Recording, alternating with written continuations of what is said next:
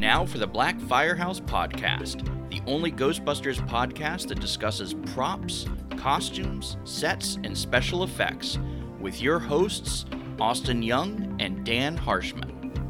You know, it's just occurred to me we really haven't had a completely successful test of this equipment. I blame myself. So do I. Let's get ready. Switch me on.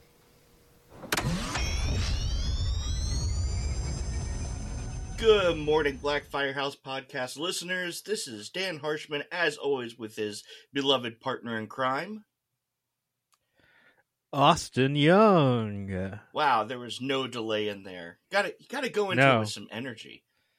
I had to I had to take a deep breath before I did that. you know that talking is is a laborious activity. like Chandler Bing I have the lung capacity of a 2-year-old. Oh my gosh. Uh, yeah, you know what? I'm I'm feeling you. You know, I've been working from home now for about a month, uh, maybe a month and a half, and I've just noticed that everything gets harder to do the less you're moving around. So I I I am starting tomorrow going to the gym in the evenings because I, I don't trust myself to get up in the mornings. But like No. Me and my wife, we went to a, a farm today and just walking around, I'm like, awesome. I'm out of breath. This is fantastic. I don't know how the fuck I expect to pick up a proton pack when I'm just trying to like I mean, walk. we we we got to get that cardio in. Yeah, yeah. 21 flights of stairs, man. It's uh, it's super important. But uh, Up and down, both ways in the snow, That's- barefoot. that's how we got With- to ghost busting when we were kids. Two proton packs, one on the back, one on the front, and then one in each hand. That's a that's a Ron Daniels special. I don't think I have like the the physical space on my body to wear a proton pack like Ron Daniels did. I tried it once. It was not easy. Um, Well, he made it. but that's my so favorite. easy. That that's my favorite photo of Ron of all time. I would love to get a collection of all my friends and my favorite silly like Ghostbusters photos of them and do like a big, you know, nicely framed thing that I can hang in my house instead of everything being online. I mean, we're in the online world, but I, I think about this even with regards to props. Um, you know, Stuart Thompson has done an incredible job with the Ghostbusters reference library. So incredible, I would say, that I actually look at the reference library on Facebook more than my personal reference that's on my computer or my phone. Even though there's a lot of the same information there, overlap, things like that, it's so Yeah. easy to get to it. But there's still a Mhm. big part of me that wants everything that he's put up printed, bound, and volumed. Dude, I still have somewhere a it's like a one of those three or four inch like white binders Mhm. That every reference photo I had collected for years, I printed them all out, all the plans, pictures, fan builds, like anything that I thought was useful for reference, I printed it out and I put it in this binder. And I used to carry it around with me. And I, I believe it, I brought brought it to Dragon Con one year. And uh, Well, we it's it's like we used to do that it's- at. Dragon Con because smartphones were not a a thing when when Yeah. PKE Surge started. So I mean, if we wanted to share reference, we were bringing our computers or your you know like you did your binder. Mm-hmm.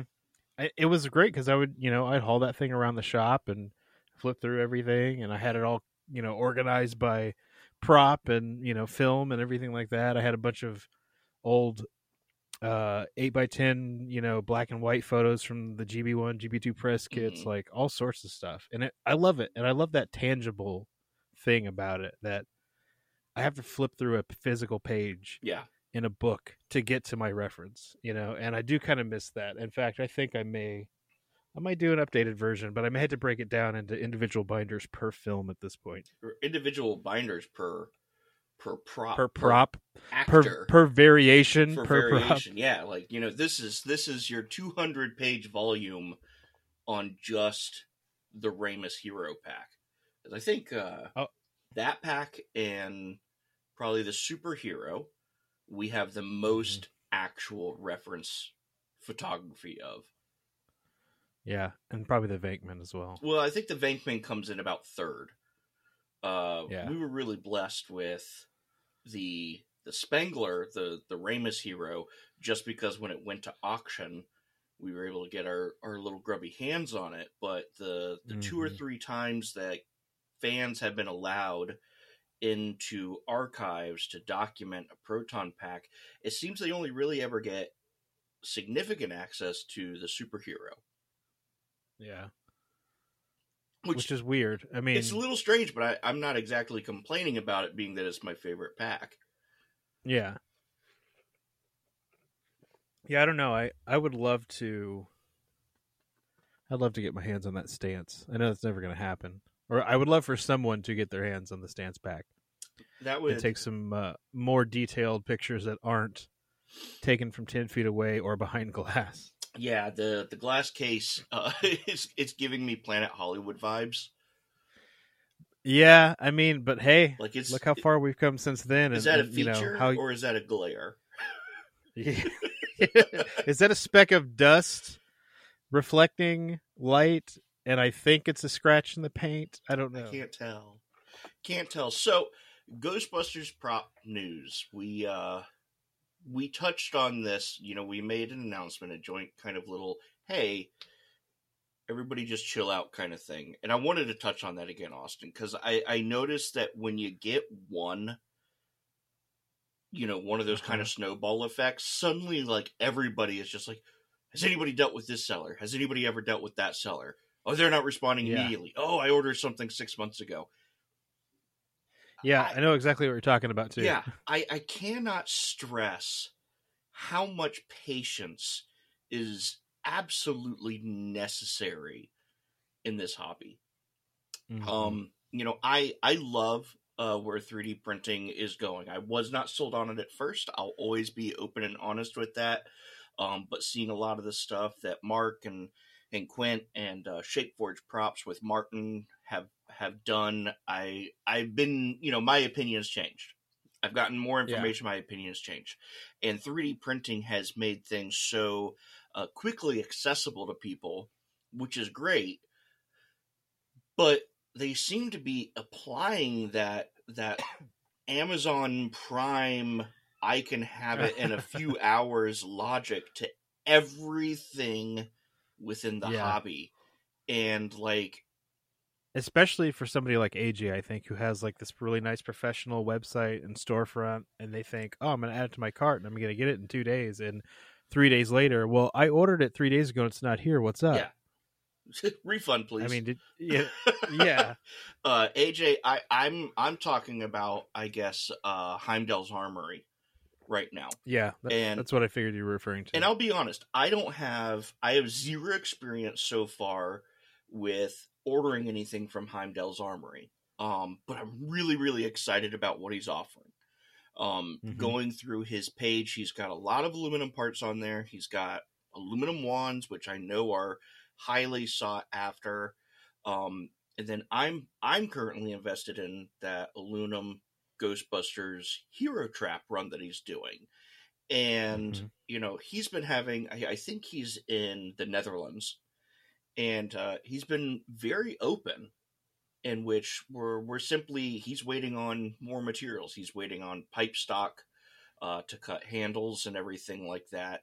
And um, bless his heart, even, you know, made an announcement on his website saying, hey, you know, I'm also bipolar. So Uh-huh. sometimes I'm just not in the mindset. And I'm like, you know, man, I'm thinking to myself, it, it- you know, I get that. I get that I, because, you know, um, I think most of our listeners probably suffer from some kind of mental illness. Obviously, we're trying to fill some void. yeah, for sure, But I, for sure. I would rather have somebody being completely dedicated to that craft for the amount of money that I'm I'm putting into it.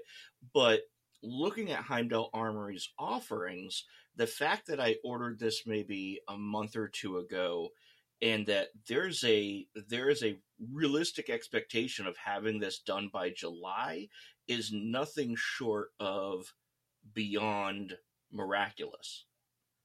Yeah, I mean, I I waited almost a year and a half for the first proton pack shell I ever ordered. and Which one was that? X the X-ray one. And at the time, Yeah. X-ray was a massively reputable seller, and it was just because there was so much interest. So I, I can't even fathom the pressure that these these makers, vendors, builders are under that are supplying these parts just from the insight that we get from somebody like AJ Quick, who is incredibly analytical. He tracks everything.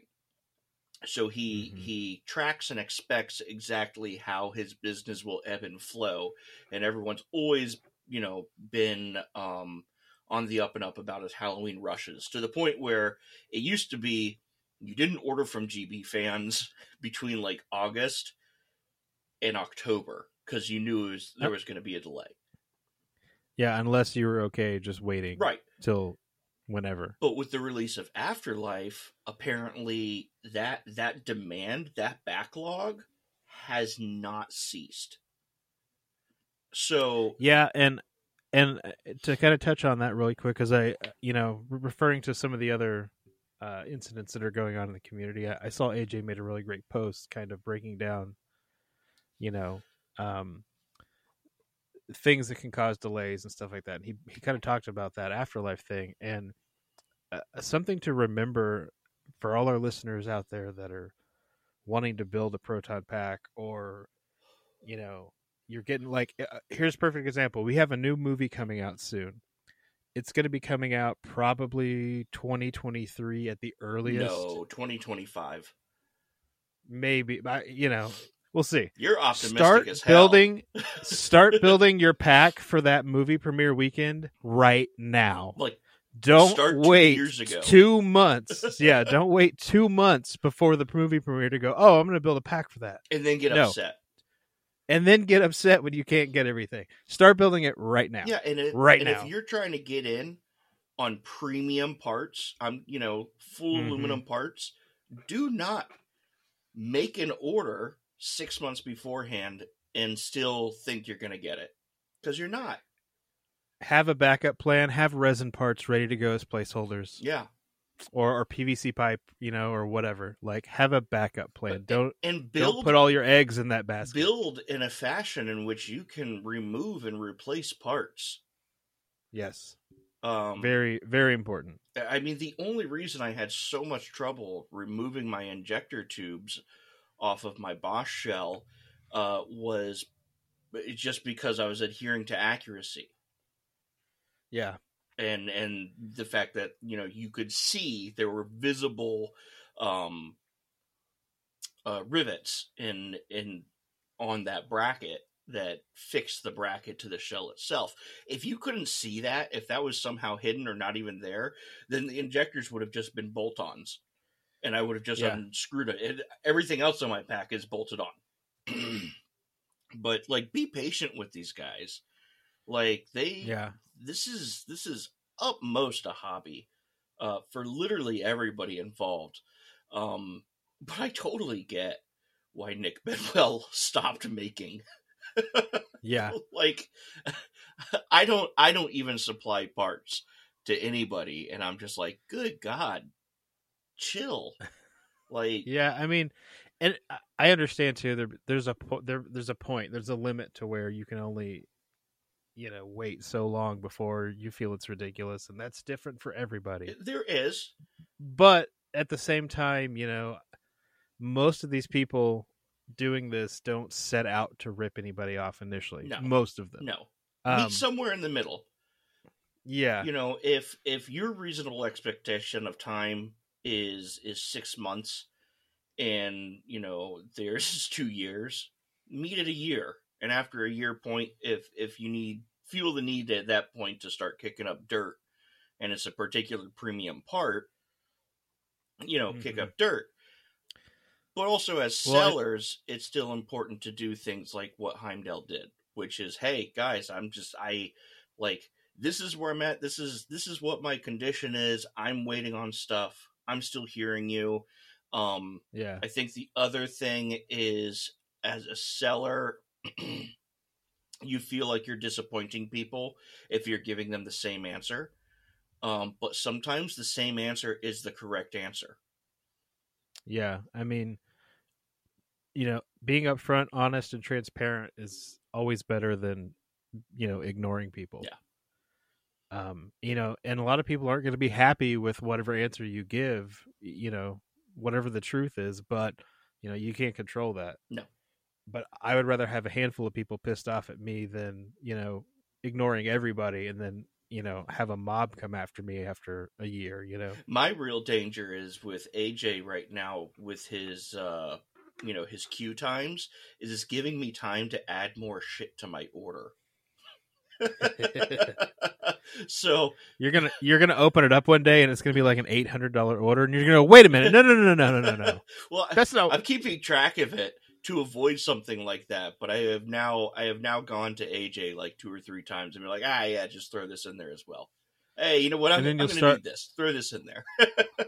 Th- then you start weighing like well do I really need this right now oh you you, you, remove that from the cart and then you're like no I need it so you add two more because you're like I might want to build a second one later Well, your your ghost trap has inspired me, so I've I've pulled the pedal on I think everything that I need to go ahead and and finish and build my my yellow bar stunt trap.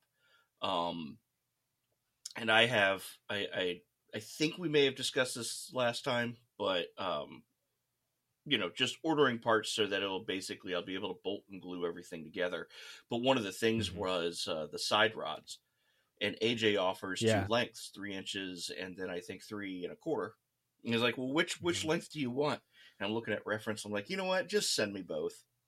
Just, just, One- one of each just send, not a pair No. just one of each no, yeah, yeah, so I could have it really wonky. Well, you know, we love the Yeah. wonk, right? Um, mm-hmm. but uh, yeah, I was just like, you know, they'll both get used. Yeah. they'll both get used. it it never ever hurts to have extras on hand in fact you know all these pedal parts I've been ordering for the afterlife pedal Mhm.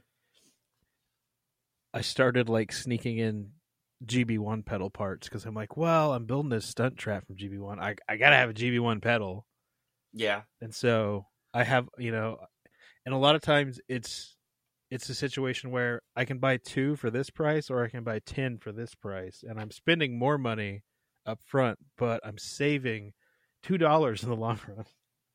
So like the black D sub connectors on the on the GB1 pedal, like uh, I ordered like ten of them there you go. just because they were so cheap, and I was like, I'll use them all at some point, or I'll send them to people that need them, or whatever, you know. Well, that's what I kind of keep thinking is eventually I'm going to get to a point where I've exhausted all the things that I do want to build, and at that and then point, you'll want to build them all over again. No, I, I I feel like there's a there's an end game to my building Ghostbusters props, which is when I have the entire catalog of every Ghostbusters prop ever made. I think it's going to be a while before anybody reaches that. it, it but, will. you it- know. I mean, it's going to be a while, but at some point, I feel like I might be able to liquidate some like Clippard valves, you know, or or Greeblies or something like that. You know, I'll have one too many resistors and and nothing in mind for what I want to use those Greeblies for. Like, I don't need fifteen um Linrose trap light covers. you say that, but I used to think that way about a lot of I know. things, and uh, I am currently in the process of like having to hunt down and rebuy parts that I Thought that had plenty of well at one point. Yeah, I don't know. We'll we'll we'll figure it out. But for now, I do have 15 Linrose light covers, so I'm in good shape. Uh, Yeah, and I I remember not maybe maybe not even two years ago you were hitting me up like, do you have any Rose oh, lights? dude, I like need some." I can't find it. scratching my arm because they were nowhere, and then and then Yeah. suddenly Linrose started making them again, and now they're everywhere, and I feel so bad for the people You that bought a whole bought case them. of them. bought them for like 20 bucks uh, a unit or even $30 a unit because i mean even i was prepared to pay those prices and uh, i didn't quite get there Yeah, I mean, I have I think two or three of them left, but I only have the lens cover. I don't even have the actual like bulb Oh, socket, socket, or anything. Yeah, which I mean, I you know that's not super important, I guess, but I I, mean, I've got is. some. Well, I mean, it's something I can always replace when I get one Right. down the line. You know, externally, the only important part is that is that lens cover. Yeah. Um, eventually, if I run across one, I can swap it out. It's not that big a deal. Yeah. So let's talk about uh, some stuff within the community that we have liked. Let's let's go into our "You've Earned It" segment. Let's do it. This reminds me of the time you tried to drill a hole through your head. Remember that? That would have worked if you hadn't stopped me. Egon, I'm going to take back some of the things I said about you. You, you've earned it. Austin, you didn't have a, a "You've Earned It" last week, and uh, last week I was gushing over your Ghostbusters stunt trap. Um, so why don't you kick us off today? What what has caught your eye in the community? Um, it's a custom. I say custom. It is a, I guess, a custom interpretation of an Extreme Ghostbusters pack. Ooh, okay. Um, I don't. I'm sure you probably remember uh, Slimer Seven on GB Fans. Oh yes. used used to do a ton of like wood builds. Mhm. Dude built everything out of wood. Uh, Aaron Aaron Tate is his name, and uh, he's recently kind of popped back up in the community, and we've kind of uh, started chatting again after a while of not being in touch with each other. Um, I noticed he had made a post on, I believe it was the GB fans Facebook group, and he had found a bunch of pictures of some of his old builds, and he had this Extreme Ghostbusters pack that he had done, which. You know, it's always fun to see someone's interpretation of a, a two dimensional animated, Always. you know, proton pack. Always. excuse me but the interpretation that he did specifically is he wanted to give it more of a kind of realistic movie flair so it's got a lot of features and elements uh from the original proton packs hmm kind of incorporated in and it's just a cool build. It's it's well done um and it was cool to see it. He originally built it i guess probably 10 or 12 years ago. Hmm uh, but he, like I said, he just found some pictures and posted them again, and it was just a cool like trip down memory lane because I remember he was always doing really cool, inventive, custom packs and traps and PKEs, and Uh, cool. always well done, always well constructed, um, well thought out, uh, fun electronic sequences and stuff. Usually all custom, so it was cool to see that stuff again. That's awesome. Yeah, I'm, I'm now I'm looking forward to. It. I I've been really excited that uh, you started posting photos of the our you know you've earned it kind of builds, um, with links. Yeah, I where figured- available. I, I love that. I, I think that's great, so that our listeners can also see what exactly we're drooling over.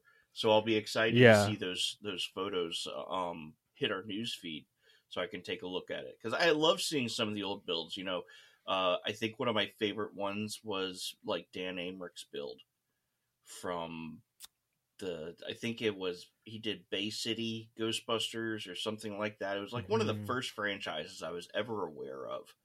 And I'm sure if I saw it now and compared it, like, oh, this is so inaccurate, but it made such an impression on me when I was, Yeah. you know, a little guy. I was like, that's that's a fucking proton pack. That is awesome, you know. Yeah, I mean, it's weird that you know we're getting to that point where we become nostalgic for, you know, old sto- old school and old style builds. You know, they may not be accurate anymore and they're outdated, but at the time, man, they were revolutionary. Oh, they and were. awesome, and they were inspirational. You know, yeah. made you want to go out and and build a proton pack. Well, I, you know? I love it, It- when you get uh somebody who's a listener or even on the 1984 workbench and they're like, "Oh yeah, I still own a a Norm pack from from when he was doing uh Facade FX." Like I would I would pay Yes. Real money right now for a, a Norm Gagnon pack from 1996. Yeah, I mean, because it's you know it's Just to it's have it. part of our history. Yeah, just to of, have it. of this weird community that we have, you know, and and just yeah, as a cool conversation piece and uh, just to preserve it, you Mhm. know. I- If I feel like I feel like a lot of that stuff needs to kind of somebody needs to be the caretaker of those things, and they need to be preserved. And you know, Uh, I think it's a great point of reference to see how inventive and creative people were back then and how far we've come now from there you know but we wouldn't be where we are today without those people without those builds I would love to have enough money to buy a raw casting of every single shell that's ever been offered. oh yeah i've been thinking for the last several years how awesome it would be to just start you know posting in all the groups all the forums you know who's got parts from these sellers from back in the day Mhm. you know parts that you ha- you haven't ever used Yeah, that are sitting in a box in your garage somewhere there. you know you know they are. they are there's absolutely there's always unfinished kits somewhere. I'm still hunting down to this day. I would love to find another Nicotron uh, Ghostbusters 2 stunt trap kit. I would love to Mhm. find one. I know they're out there. They have to be out there because I sat on mine for probably damn well five years before I actually finally built it. So there's got to be somebody out there who's a worse procrastinator than I am, and uh, it- it would like they're to make probably two hundred bucks. Well and the problem is they're probably somebody that isn't active in the community anymore but they've still got it in their garage somewhere and they don't ever get on any of the groups also true. You know. also true. so it- it's they're going to show up like randomly on facebook marketplace in some you know weird uh lot with like a bunch of other ghostbusters toys and dvds and stuff you know Yeah, and somebody's going to buy it all for like 25 bucks probably. Or we just need to start going house to house. Everybody in America. Ski mask and a crowbar. Do you have any Ghostbusters prop kits from 1992? I mean, you know, it is kind of crazy. It's sort of like, you know, garage model kits. Like a lot of those, you know, indie garage model kits from the the 70s and the Mhm. 80s and the 90s are like highly collectible and sought after. Oh, I know. There's know. uh in the in the Blade Runner community even. You know, there's a Mhm. there's a, a mass maker, I think Tomosuke, who makes like the premier Blade Runner blaster, and people are still going after other makers just because it was the best that was ever built or offered like Yeah. five, six, seven, ten years ago even. Yeah, and you know, the scarcity of of like indie model kits compared to obviously a mass produced product, you know, they they only get rarer and rarer Yeah. as time goes on. Yep. So um I I don't have a completed prop that caught my eye. I have a seller who has caught my eye and I have felt to be particularly inventive. And uh, this is from the Spirit Proton Pack Builders Forum. And uh, this fellow's name is Chase Alexander Finch. And we've actually Mhm. mentioned his mods before on this podcast, but we didn't attach a name to it and and that was definitely our bad. But um, Chase Finch offers um, modifications for Spirit Proton packs, and I believe he also does modifications for like the the Hasbro toy wand. Um, but his, Yeah. his Spirit Proton pack stuff is what I'm mostly interested in, and he has an Etsy store uh, called Finchmeister 08 I think is the is the name of the store. Um, but one of the things he is absolutely known for is his Cyclotron mod kit. It's a two part 3D printed Cyclo mod kit that literally just goes over the the existing Cyclotron on a Spirit Proton pack. And you glue it in place, And- and that's it. You're done. And it and it looks worlds better. Like years better. And yeah. He's even he's he's got those hallmarks of a good seller in which he's continuing to modify his product. You know, when he first came out with the, that cyclotron mod, I thought it looked eh, yeah already years better, but it, it didn't have quite the outside lip that that a, a screen accurate cyclotron would have. But he's modified it again, so now it even it has a proper lip around it and looks even better. And then most recently is a slide on cover for um, the filler tube on the Spirit Proton Mm. pack. And I was I was looking at my Spirit pack. It's it's unmodified. I bought it for my daughter because I wanted her to be able to have a lightweight proton pack.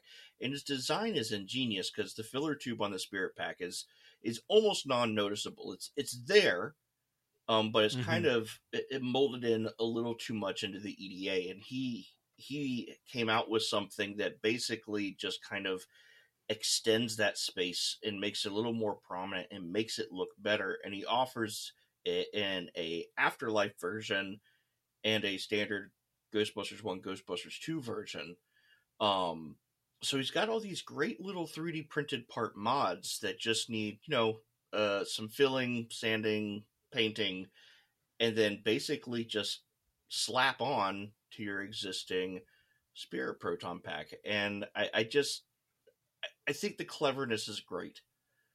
Um, the the Yeah, creativity is awesome, and uh, how easy it is for somebody to get get his mods and install them. You don't need um, a lot of experience to handle them.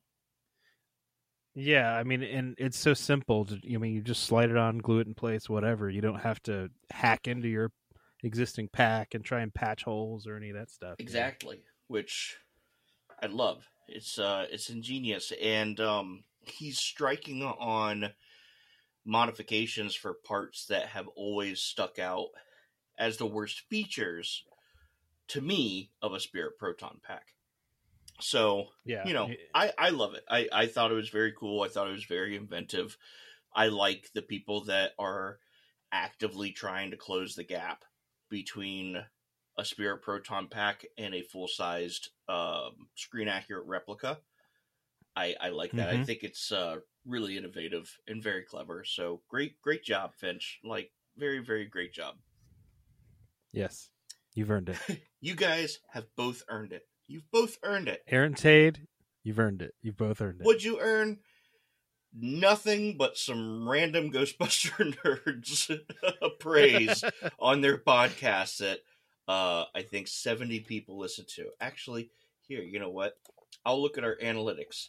Austin, you want to know what our analytics are right now? I do actually. I'm curious where it pulls our analytics from. Is it only from Spotify Um, or? So our analytics, I can see them through our RSS feed. So every time I put out a new uh, episode, it gives me our analytics and it gives us things like uh, last 30 day download, all time downloads, all time, dude, 3,397 downloads. Whoa! And we are up to 67 followers nice. which I'm really excited about.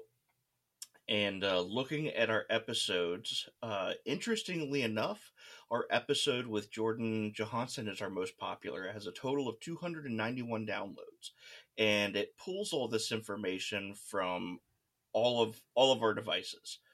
Um, so PC, mobile, iTunes, Spotify, Google Podcasts. I get a little confused because it shows these client apps in which like Chromecast, Googlebot, Safari, Google Chrome, Overcast Feed Parser, Podcast Addict, Pocket Casts Edge, Firefox, Apple Podcasts, and Spotify is obviously our top.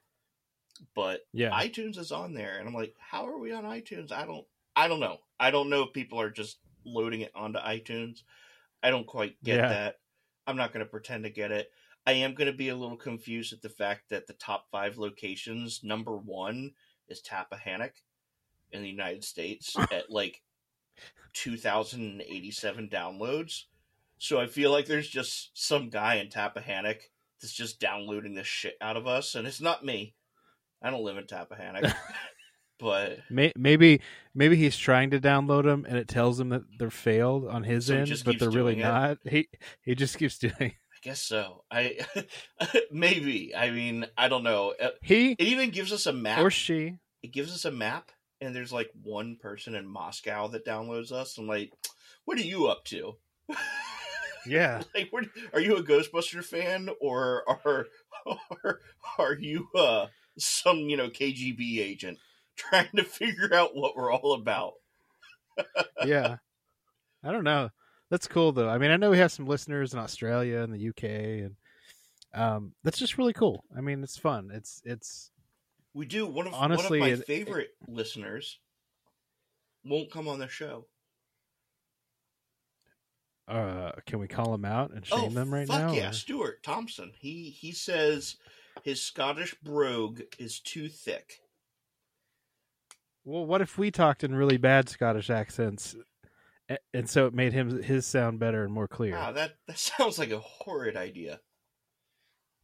But if it gets him on the show, That's true. I don't know. and then we can we can slowly phase it out Well, throughout the episode. we're gonna have to do- He won't notice. We're gonna have to do a PKE episode and get Julian on the show because he's. I mean, that's just that master class in building a PKE meter. Um, maybe after Julian has been on the show and he realizes that well they couldn't understand him either. he'll be he'll be a little bit more because Julian's from New Zealand. Um, yes. but well, not all of our listeners know, so I figured I should give them some context. Yeah. Like we, our our biggest compliment that we get from people is that they like how casual our show sounds, which I love. I, I like that you know people believe that we sound casual because it's it, it, it is, um, but also there's been a lot of mention from people is like some context would be swell. Like Yeah. when you name drop and you're just like if you don't know know who that person is, you're you're completely in the dark for the entire episode. So it's it's uh you just it's it's almost like you're not even in the conversation. You're listening to it, but you still laugh because you want to feel like you're a part of it, but you don't really know what you're laughing about. Yeah. We're still getting the hang of it. You know, this is the kind of feedback we need. Session 14, Austin. That's what we're on right now. That's nuts to me. I mean, I still think it's nuts that we're playing up to session 20. I'm excited. I hope Sony's listening. 21. I should send this over to Sony and be like, "Hey, Ghostbusters 5, you should uh I know you had Adam should- Savage and he's, you know, popular and famous and gifted, but hmm we are collectively nobodies and would love some access to Ghostbusters 5 props. I would, dude, sign me up. I'm whatever it Yeah. takes. I'm going to keep calling it Ghostbusters 5 too cuz it pisses people off. Yeah, I, I'm like, guys, there's five Ghostbusters movies, whether you like it or not. Not. I don't. Stomp, stomp, stomp, stomp. It, and it it drives me nuts because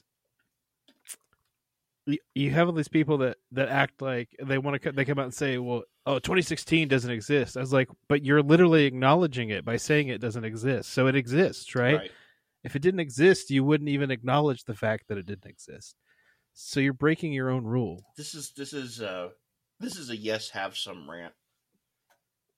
Yeah, it's fine. well, it's ironic because you said we planned up to uh, 20. session 20. Yes. I have I have 21 written down. Do you?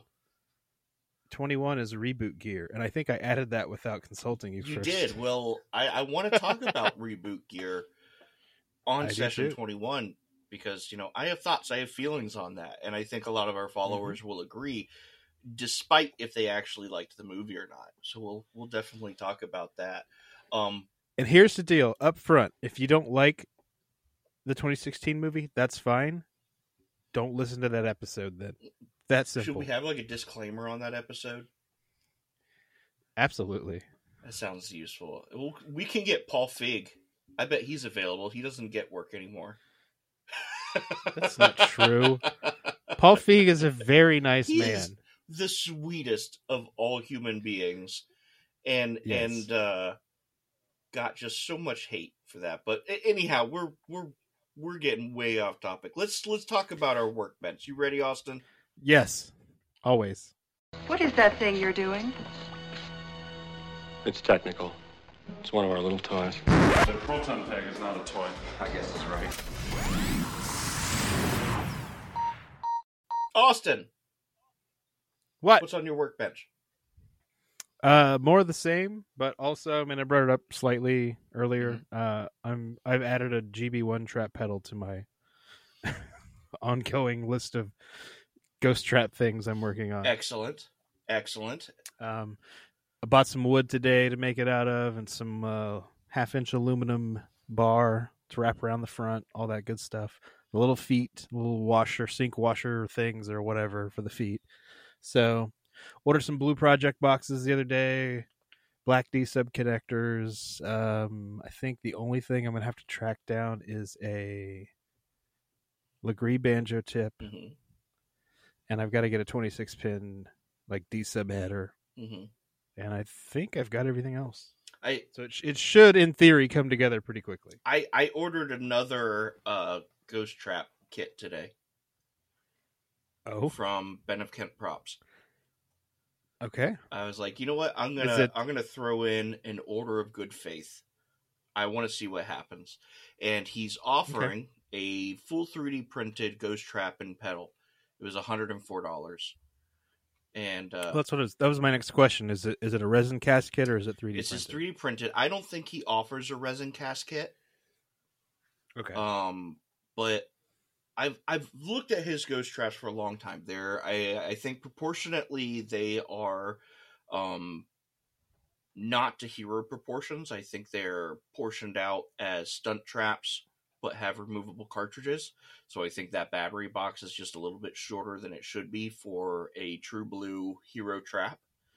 Um yeah. $104 for a full kit. I was like, Mhm. that sounds fun.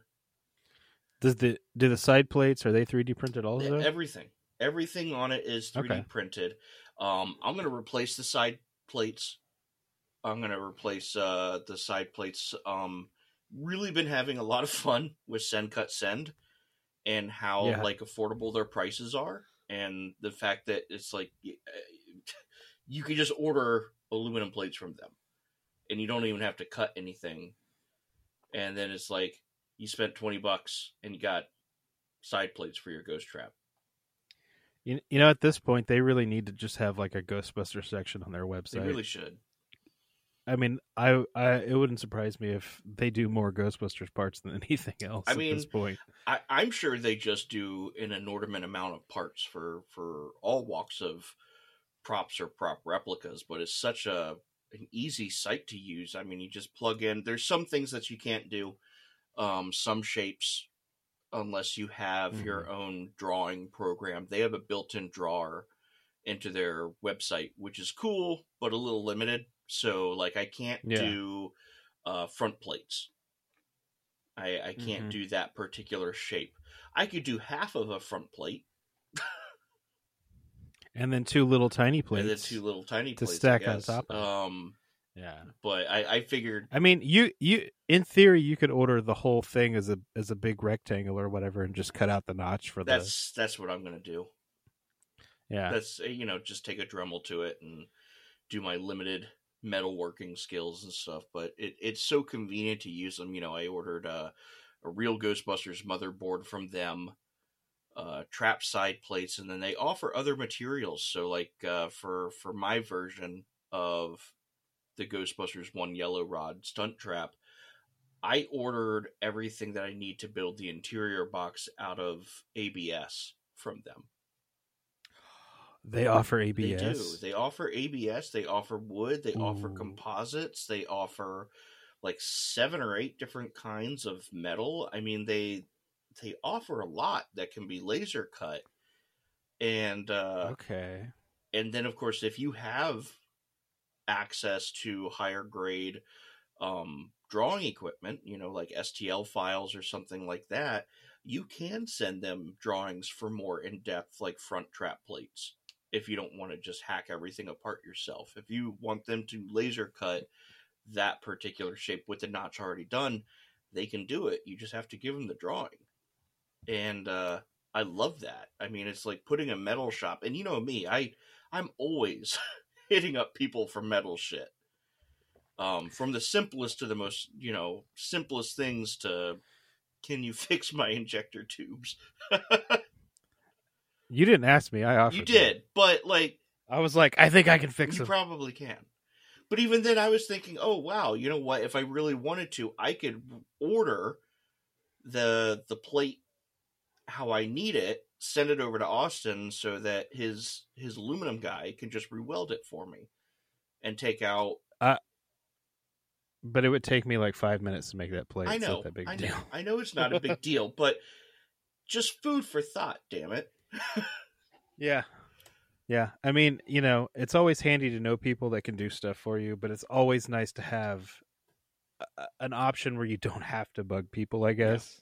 because you know you hate after a while you hate like constantly asking for favors. Yeah, and I try not which to. you know like for for me like if i offer stuff to people i'm doing it because i like you you're my friend and i, I just want to help you out you know i want i, I like making That stuff sounds and i like way- doing stuff for my friends that's way too much Ghostbusters Illuminati. can can you cue up the do you have the x-files thing you can play real quick? I wish I did. I I wish I did, but I I sadly or don't. do you have a recorder that nearby that you can play it on? I I am not gifted in the recorder. I'm sorry. you don't have to be the worse it sounds There, how's that? Yeah Um. Anyway Yeah. yeah no so it's fun but the Send Cut Send that's that's a really cool thing i didn't know that they offered other materials like abs It is. and wood and all that It is definitely worth uh, any any Ghostbusters prop builder to take some time to fiddle around with a their onboard drawing tool and the the materials that they actually have available there. Outside of that, um, I posted on my my personal hobbies page, Harsh Hobbies Incorporated, my frustration with paint. Yes, you also texted me. I did.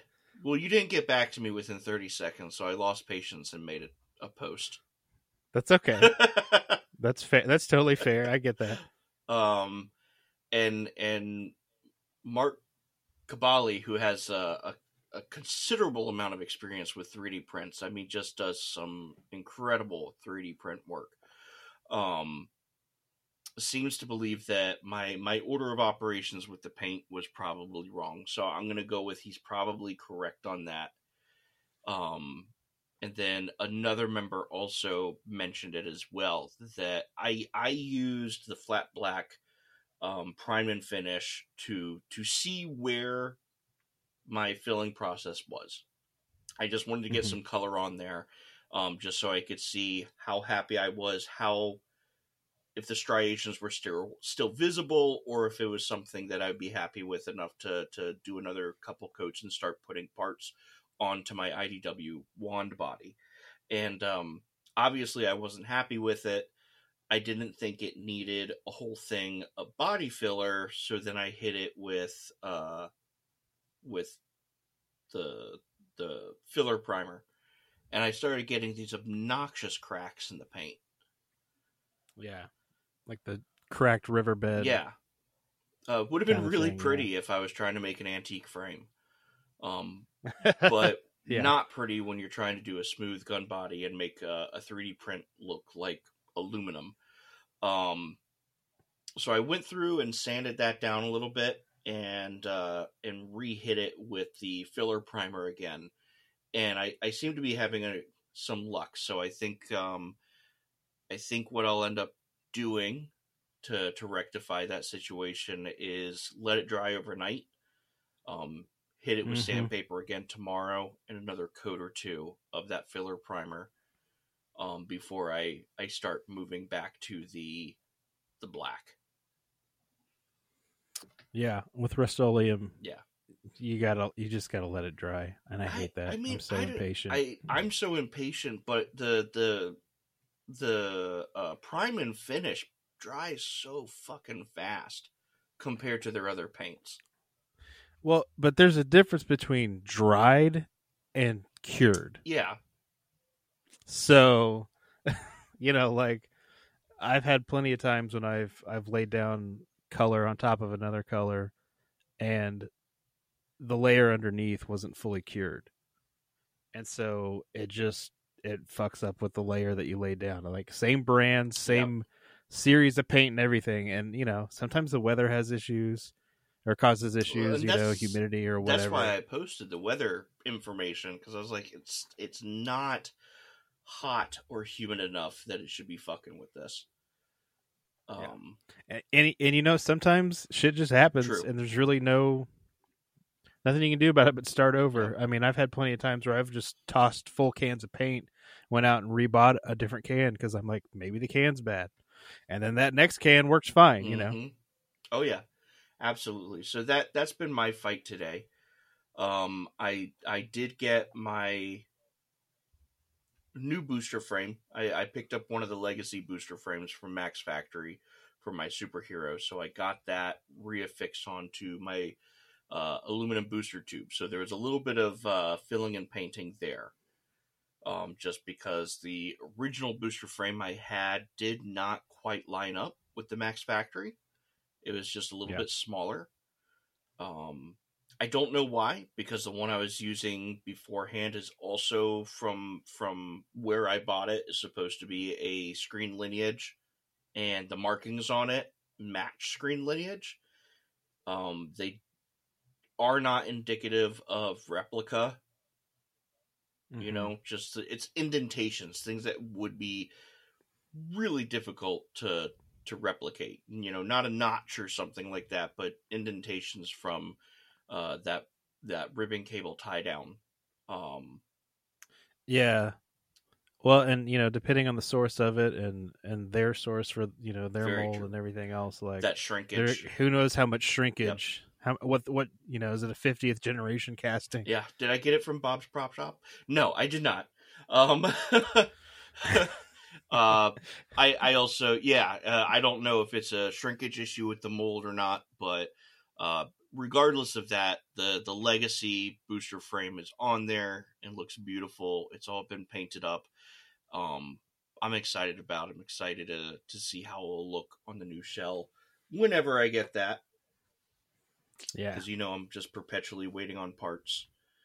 Um, Aren't we all? yeah, yeah, we are. But that's that's what's on my workbench. So kind of excited. You know, enjoyed some of the nice weather. Got to do a little bit of Mhm. building today.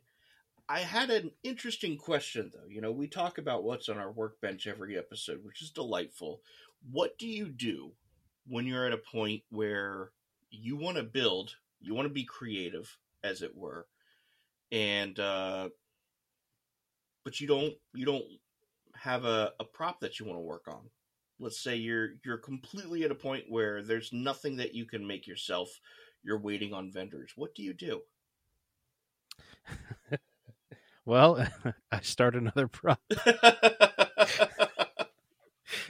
because I mean, let's be fair. That's totally what happened with uh, the Phoebe pack. Fair. You know, I was waiting on parts to get welded, and we did the Ghost Trap episode. I'm like, well, let's see if I can modify this other Ghost Trap, and then you know, start waiting on parts for that and the Phoebe pack, and I'm like, well, let's build an afterlife pedal.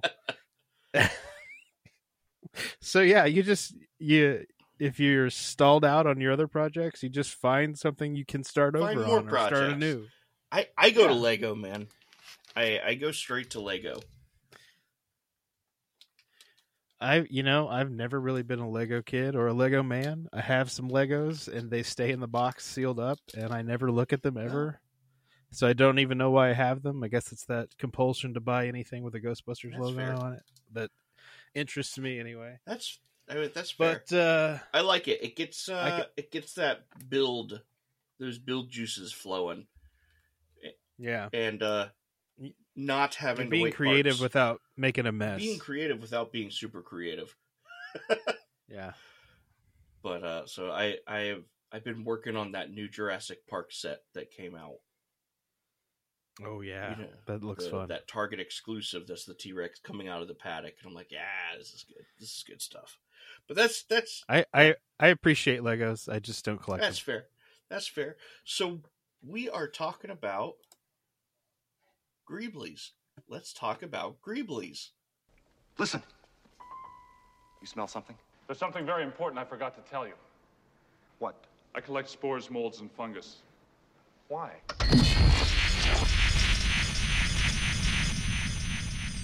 So, session 14 of uh, Black Firehouse podcast. Again, you can always listen to us through our RSS feed. We're on Spotify, Apple Podcasts, and apparently a bunch of other places that I never intentionally signed us up for. Um, if, of course, you want to join the conversation, you can always join us over at Spengler's 1984 Workbench and give us a like on uh, Facebook, Instagram, the Twitter, um, also, give us some uh, give us some positive feedback. We don't have any ratings on Facebook. Like, drop us a We can drop us a five star. we can be r- I didn't know we could be rated on Facebook. We can. Our page can be rated. Oh. We we nice. Yeah. Yeah. Do that, we please. can be recommended. Guys, recommend us. All what was it, 67 of you? 67 of you, up 42% from last month. Give us some kind feedback on on Facebook. That would we would definitely appreciate that. Um, or if you have negative feedback, you can, you know, you can keep that to yourself. That would be also very, very cool. um, today, though, I, I welcome negative feedback. It makes me stronger. not negative, constructive. Man, I wish people knew the difference. I really wish people knew No, the I'm- difference.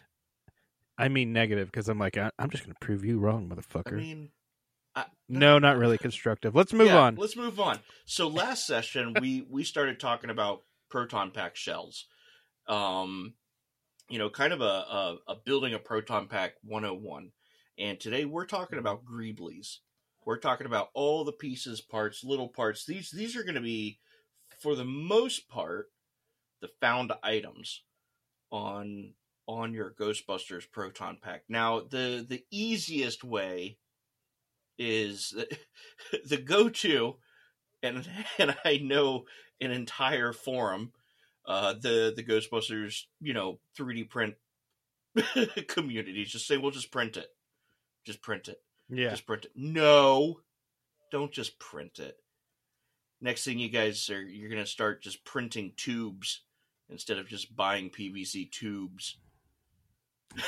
I've already made that. I rant. know you made that rant. Uh, we get we got to do that callback. But and there's also the you know and there's some understanding there. There I, I was proven There that is. you know you can't always access those standard sizes in other Absolutely. countries, and that's fine. You do you. Um, but you know sometimes it is just easier to just buy it too if There- if you have access to there it. is one Greebly, at least I would consider this a Greebly, that a lot of people 3D print, and I think it is by far the worst idea. Um, there's there is one part on a proton pack that I 100% believe you need to spend money on, and uh, you know there's there's so many parts on there that you can you know fabricate yourself or or 3D print instead, or um, you know, get a close enough copy. You know, lots of knobs or Clippard valves or things like that. There is still one part that I 100% believe deep down in my core. Just spend the thirty to sixty dollars for it, and that that is that's the gun hook. Oh God, yes. Um, I'm sitting here trying to think. Is he gonna is he gonna say the crank No. knob? Crank knobs are sixty dollars now. no, uh, Yeah. crank knobs are Yeah. fifty Y- Yeah, I to mean hundred. For real, for, like for real legit ones. But um, even beyond that, there's a fantastic replica of the crank knob. Um, but it's an interesting thing. It's not. It's not really a replica. It is an injection molded. Well, hold on. We'll, we'll get to that. Let's let's go back to let's go back to the the wand The the wand hook. I I I have seen very sturdy 3D prints of of the V hook, and uh, I know they Mhm. can last. I know that there's a lot of versatility in there, but I do not know why you would still want to risk your wand on a chunk of plastic. Yeah, I mean, I agree. You know, uh, it's such a. It, is arguably the most important piece of the pack that must be structurally sound. Yes. Um. And yeah, I mean, I've seen. You know, I remember people were built scratch building V hooks out of you know styrene plastic or Mhm. whatever. And you know they're like, oh yeah, it's fine. And then at one point it snapped or Mhm. it failed or whatever. And you know, I don't have a ton of experience with uh, 3D prints in terms of uh, you know structural parts. You know, having any kind of uh, wear and tear put on them. But uh, yeah, I would never trust. I would never trust a, a plastic hook of any you know any type No. of plastic for I, it would have to be i mean st- make it out of steel or you know anything but not you know if you have if you have the means to cut one out of aluminum, cool. If you don't have the means, spend the sixty dollars and fucking buy one. I'm sorry. It, it, I've seen 3D print. I have a, a a very good buddy of mine. He's actually the one that owns the 67 Ecto that our franchise uses, Jeremy. Mhm. And um, his pack is almost completely 3D printed. He's done such an amazing job on it. Um, and his his wand was, you know, like a pound, two pounds, something like that. I mean, everything 3D printed, it, it ends up almost weightless, which is awesome. Um, Yeah. you know, 3D printing is definitely something to look into if you have back problems and maybe not necessarily the uh, the how to gumption to make a pack out of foam.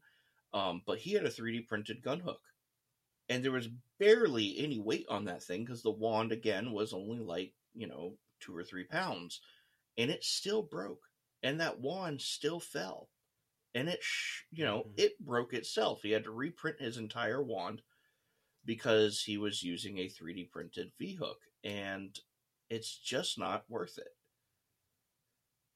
Yeah, I mean, I guess if you feel comfortable with it, uh, you know, again, you do you, you do your thing, but you know, surely, you know, you got a, a mom or grandma or brother or sister or somebody that you know, even though you're a grown ass adult, you can still ask for something for Christmas.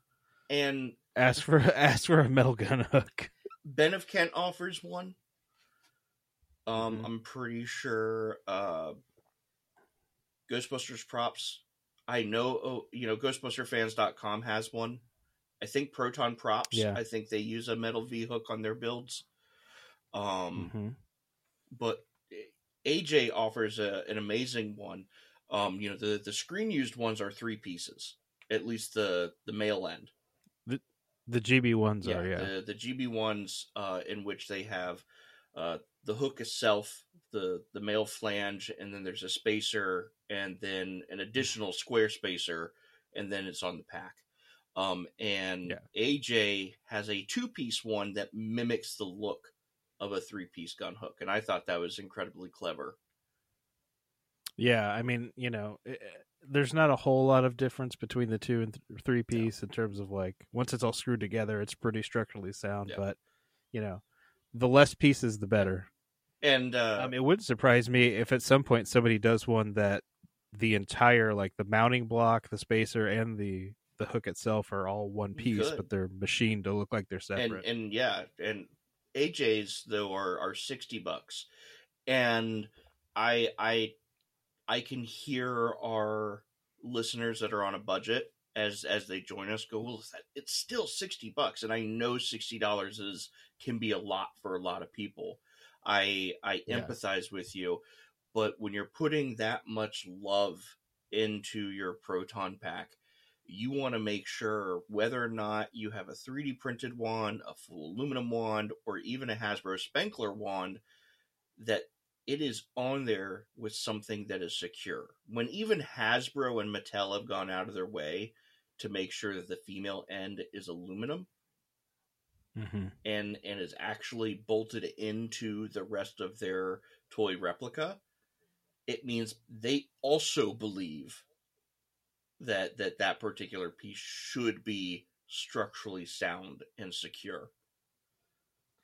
Yeah, and uh, you know, just as an alternative too, which it's a very common alternative, um, if you don't want to spend the money on a, you know, an accurate machined one or whatever, there's the Dixie There Cup is. hooks, And you know, and and and I would still recommend those. You oh know, yeah, light years over over a plastic one. you know. absolutely. My my biggest issue with those is it's not that they're not accurate. I just most of them have that really long male end hmm and I just it just looks dumb. like it's a very sim it's a very simple fix if you just want to chop a little bit off of that. Sure. Just makes it look a little cleaner, a little nicer. But it's still it's a very structurally sound hook, a a great alternative. Yep. And they're not too terribly expensive. I think you can usually pick up a set for like twelve bucks, 20 Mhm. bucks at the most, maybe. Yeah, so if if sixty dollars is out of your price range, and I understand that, at least go with a Dixie hook bracket as as your Mhm. absolute bare minimum. Do not three D print a gun hook. because you're just setting yourself up for for being upset. Don't don't buy a resin gun hook.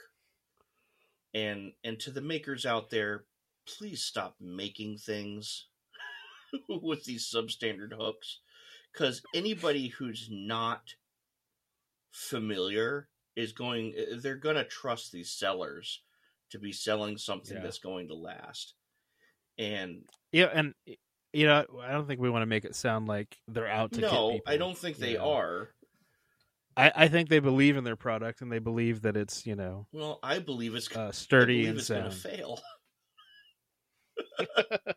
i'm not trying to be an elitist dick i'm just i i see things like even you know ghost trap holsters and the v hook on the ghost trap holster is made out of Oh plastic God! and the amount of jostling that happens on a Oh on a God. ghost trap holster itself like if you want to make the base holster out of 3d plastic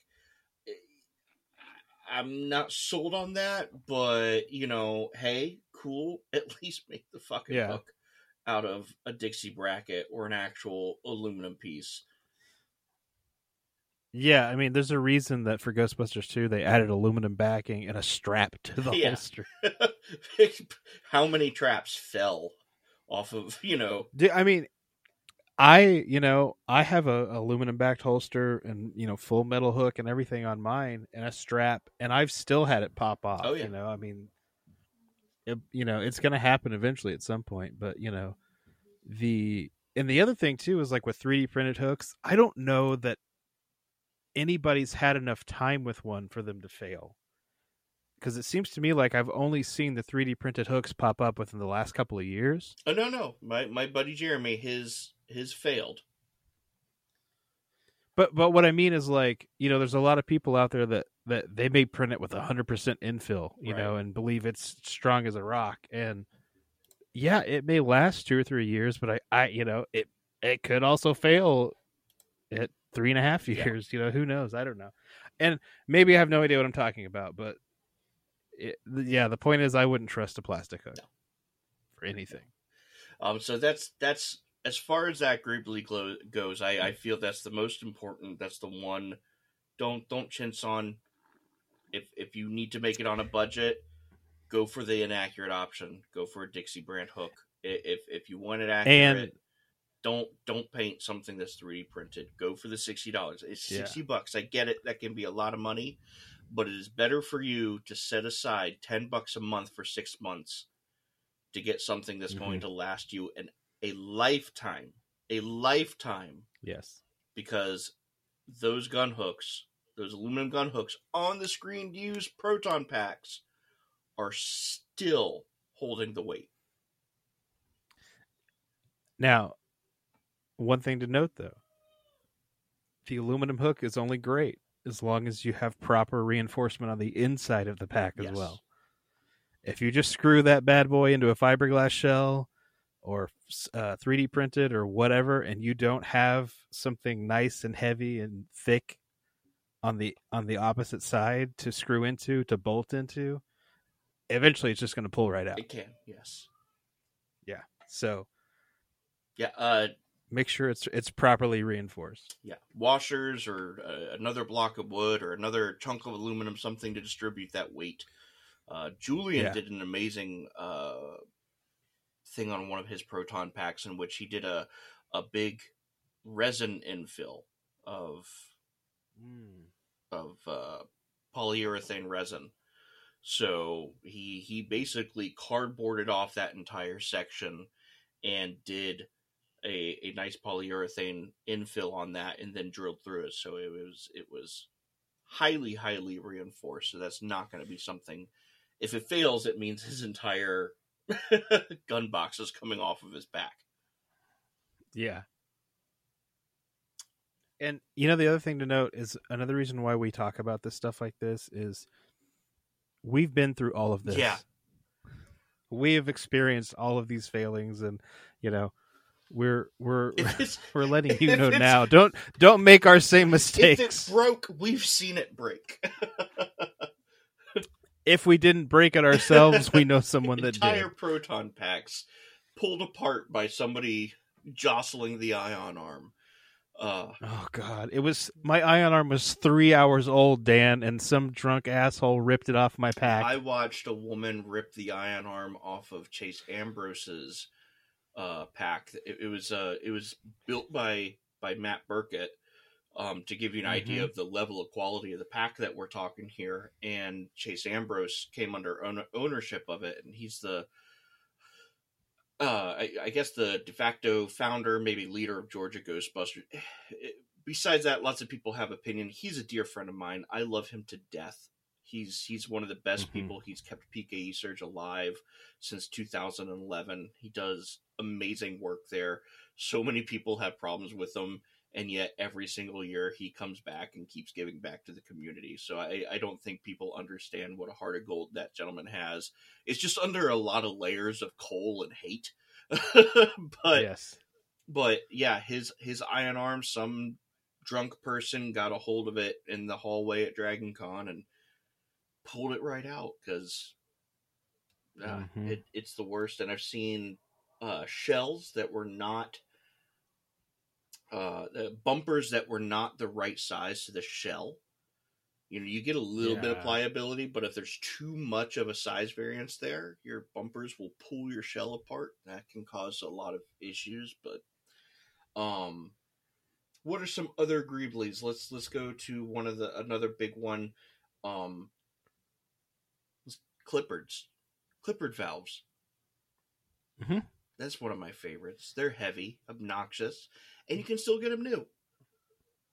and they're fun to play they with. They are fun to play with.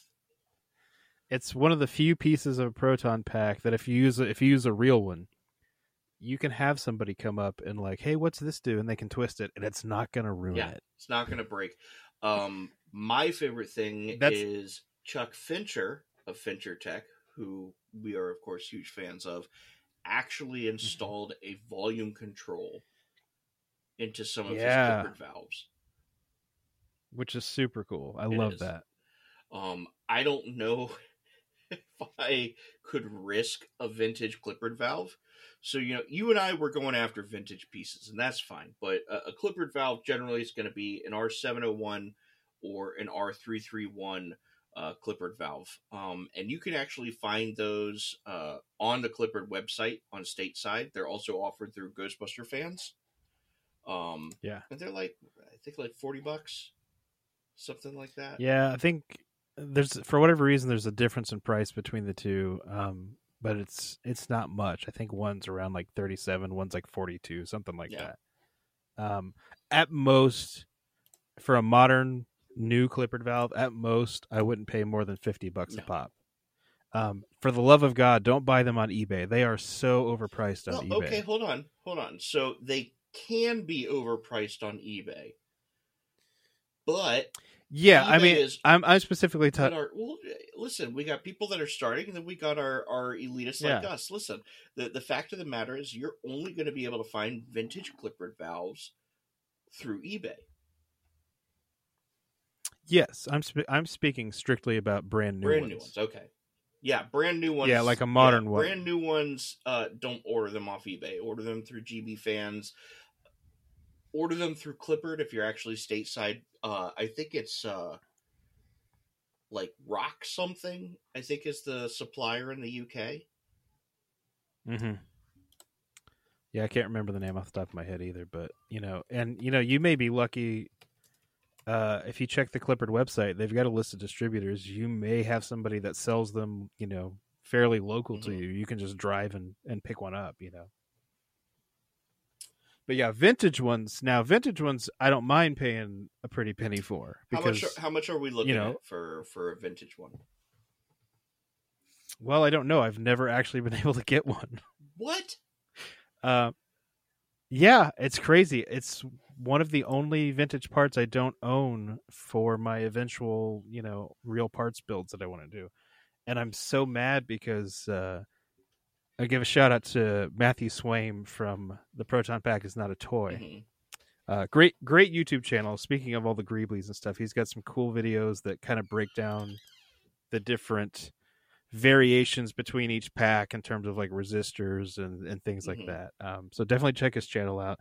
but he he had made this uh, discovery on eBay. A seller had all these, you know, vintage. Uh, I believe they were R seven hundred one Clippard valves, Mhm. And they were like twenty bucks a piece. Wow. And he sent me the leak. He's like, "Grab them while they're hot." And I was like, "Oh god, oh god!" I'm throwing, you know, I'm panicking, and I look, and it says he's got like fifty available, and I was like, oh, "Okay," because at the time I didn't have. I wanted to buy at least four. Right. and and uh, I was like, oh, I don't have the money for this right now, so I had to wait till I get a little got a little bit of money, and it was only like three or four days later, and I went back and they were all gone. Yeah. Yeah, he uh he sent me the same listing. They went fast. And then that same seller on eBay um listed an entire scientific assembly um from Mhm. Fairchild Labs, I think. Um Yeah. and it had another vintage 701 on there. It went for $200. Yeah, I mean, that's just insane. Um and uh I may or may not have been part of driving that price up. You're not one of those people that's like, well, if I can't have it, then I'm going to make you pay no, no, for no, it. No, I actually I was hoping to get that 701. In hindsight, I'm glad I didn't. Um, and I hope it went to either a laboratory that really needed those parts or somebody who who had those deep pockets to get that 701. Because I I have five. Hook a brother up. Uh, we will talk. We will 'Kay. talk. Um, but I was still amazed that the that the 701 went for such a high price because the rarer of the two, as far as vintage goes, is the 331. yeah, I never see those. You know, I see people. I always miss the eBay listings. I'm always seeing people like, yeah, grab these on eBay, and I'm like, I check every day. How did I miss these? Um, yeah, I don't I don't know how you've missed them. Well, and like I said, I've never really seen anybody post that they found any, you know, vintage R three three ones on I, eBay. I think It's always they're always acquired through somebody else, you know, that's got a stash or whatever. I think I've gotten uh two vintage 331s. Um I ended up finding out a hack for the 331s that I was very happy about. And uh if you Mhm. want a genuine um Clippard, hold on. I am searching for the actual model number right now. So, uh the 341 valve, which is a lot easier to find as a vintage piece, is almost identical in physical specifications to the 331, except the label is different. But there's so many high quality Clippard replica labels out there now. yeah, So buy a 341, take that label off, and put either the GB Fans Clippard label on there or Mack's Factory Clippard label on there. Both of their label sets have the Clippard, and it's um, they're both very accurate. Um, I I really I don't think either one is more or less accurate than the other. They're both printed on a nice foil paper that's that's a thin sticker sheet, so it mimics Yeah. the the Clippard labels identically. Um, it's probably the the most accurate labels on on offered by by both sets, GB fans and by Mack's Factory, just because it's it's still made. Um, you know, it's not trying Yeah. to find the right kind of layers for like a crank generator label or something like that. But yeah, if you can't find a 331, get a 341 and swap out the label. Of course, new, they're they're still widely available. Again, through through Clippard's website, Ghostbuster Fans has them. Don't pay more than you know thirty or forty bucks. Don't go through eBay. Don't don't pay two hundred dollars for a new Clippard valve. And yeah, the we should probably note though the differences that you're really looking for versus what a vintage Clippard is versus a new stock Clippard. Um, yeah. Which you know, this is really only for the detail obsessed like us. that's part of this podcast. So the the yeah, biggest detail but I mean, like, is the the Yeah. typeface on the base of the Clippard valve. yeah, Um, which I wasn't even aware was different until just a few years ago. Yeah. Um, it's one of those little things that I just always overlooked. You know, I knew some of the other little variants, but like it, you know, as soon as as soon as I saw that and realized it was a thing or it was pointed out to me, now I, I can't unsee Right. it. You know. So, uh, vintage Clippard valves have a tighter type font on the base. Um, I believe the the font is also a little it thicker It's, too. it's it's a little bit thicker. It's a little more compressed. It still says Clippard, Cincinnati, Ohio. Um, and then a Mhm. modern unit is a lot more stretched out. The the modern Clippard, the the type font on the base almost fills the entire one side of that that oval base. Um, yeah. it is yeah like you said considerably thinner um there's also some variants on the knurling on the knobs. And then there's a super old 331 model out there in which the top knob is like half its size of of what we would be looking for even a modern unit. Don't buy that. Those are useless. No. I, I have three of them i don't know what i'm going to do with them um Now, well, now is the rest of the uh, the unit fairly accurate, or is it just the, is the it's knob just really the only It- difference? the knob is the only difference on that. The rest of it is accurate. It's got the right label. It's got the right base, but the that top knob on the 331 is inset. So Okay. I, don't even think I could replace the knobs. I'm pretty sure the the regulator size, that The- screw size on top there is completely different. Um, Gotcha. I think maybe you or something like Fincher Tech could probably gut it and put in a different screw set in there and then put a modern knob on it. Um, that's a lot of work though. But you know, if it's Yeah. your only option for getting a, a period accurate appearance, you know, you can Frankenstein something together as a placeholder until you can run across a authentic Yep. piece. Uh, the other um, highly sought after feature of the Clippard valve is the label itself. Um, a lot of the ones in Ghostbusters have a purple tint to the actual label. Um, And Mhm. I have a 701 that has that tint on the label, but then the, the top machined aluminum part is not accurate. The base is right, the label is right, the top isn't Yeah, and that's that And- that's frustrating well, and you know, I wonder about the the purple hue. If, if that's were they manufactured that way, were they new that way, or is that just a, a product of time and age and and, and the ink fading? but not know? all of mine have that feature Well, and it could be just the difference in the Well, inks they use yeah. because the, I think the one thing I have noticed about Clippards, even modern ones, you know, they're hugely inconsistent. Like the knurl, like you said, the Mhm. knurling and everything. Like I've got two modern Clippards that are pretty close to manufactured at the same time, I would imagine, and the knurling is completely different between the two Yeah. 701s or, or R31. Yeah. and then of course um you know 3d print it if if you don't want a real one and honestly this is actually one of those parts where if you're trying to save weight go with a replica Mm-hmm. Um and, and Yeah. but don't even go with a resin cast unless your resin cast replica has been hollowed out um Yeah, because I mean, some resin casts can actually weigh more than a real can, one. which is difficult to do because Clippard valves weigh a ton. I mean, eh, for for their size, what they are, I think they weigh like a pound. Um, Yeah, uh, you know, they're they're heavy for for what they really are as far as going on the pack. So if you're trying to save weight, trying to save money, there's a lot of really good 3D print files out there. There's also some that aren't so great. Um, I've seen some in which the Yeah. type font is it's a little too much.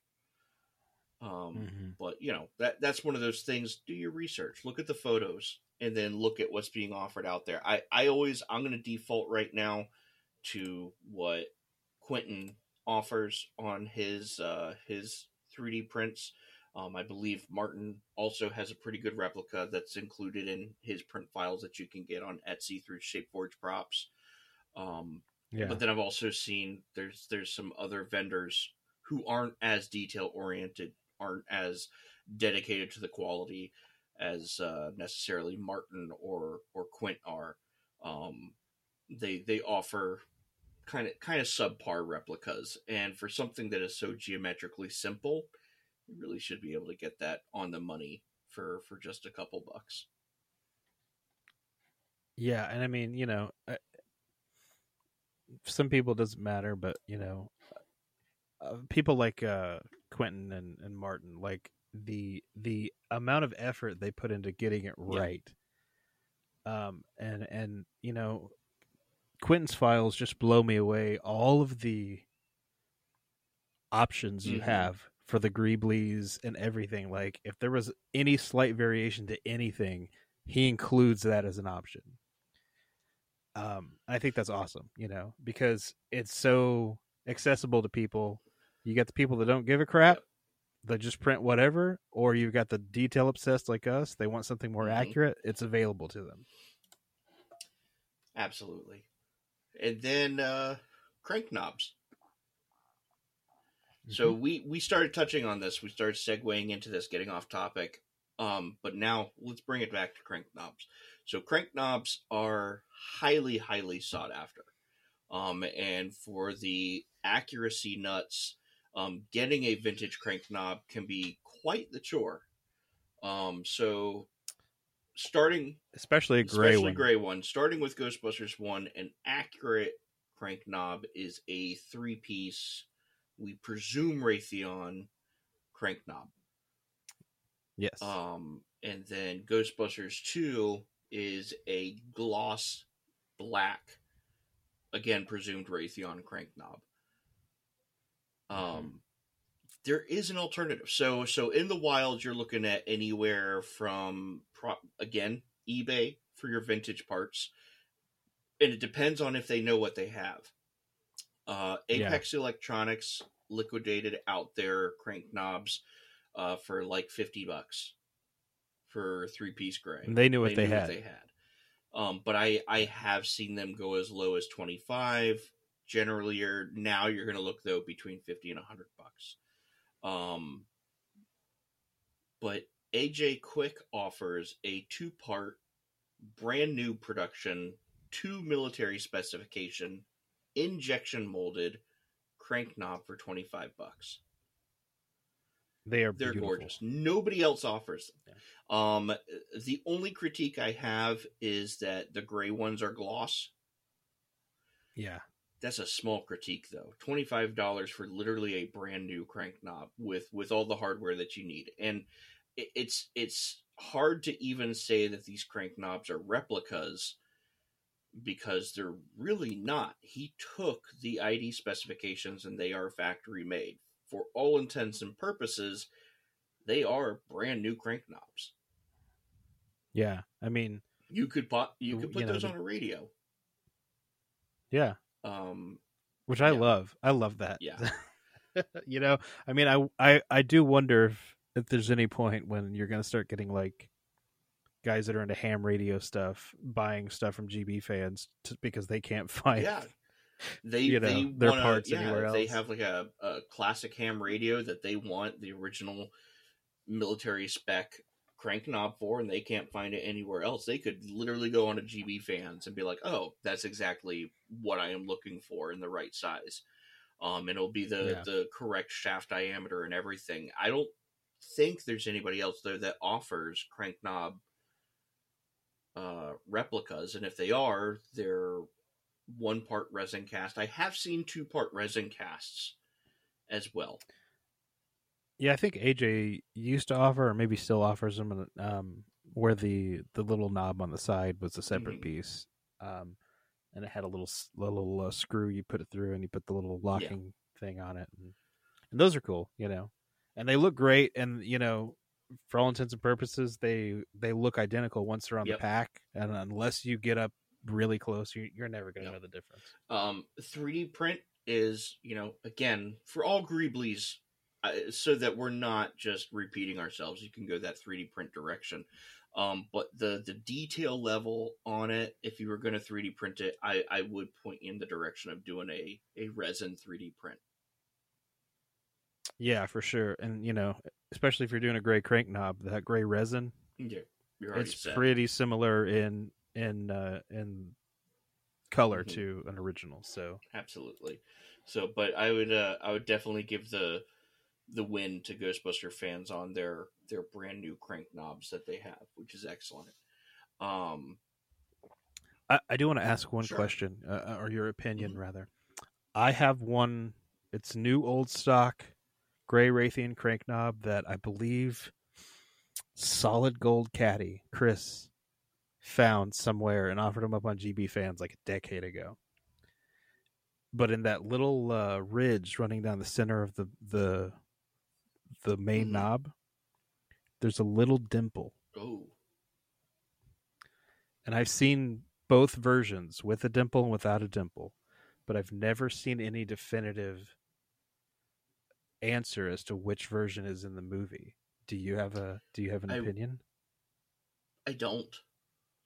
So here's all right. Okay. Let's let's be upfront with our listener base here. We keep saying three part gray for Ghostbusters one, and we're simply basing that on the fact that the three part is the oldest known crank knob design. So because it's the oldest, we are making an educated guess, Assuming. but assuming Yeah. that that is that is the correct model but we don't have enough reference you know even Yeah. with uh 1984 pack um that shows the the Ramis hero when it was on display or even that that candid shot of Ernie Hudson wearing his Omni pack at the premiere No 4K screenshot is no, enough. we we cannot ascertain if it actually is a two or a three part we are just assuming at this point that it's a And you know, there's always the possibility that you know one of them's got a two part,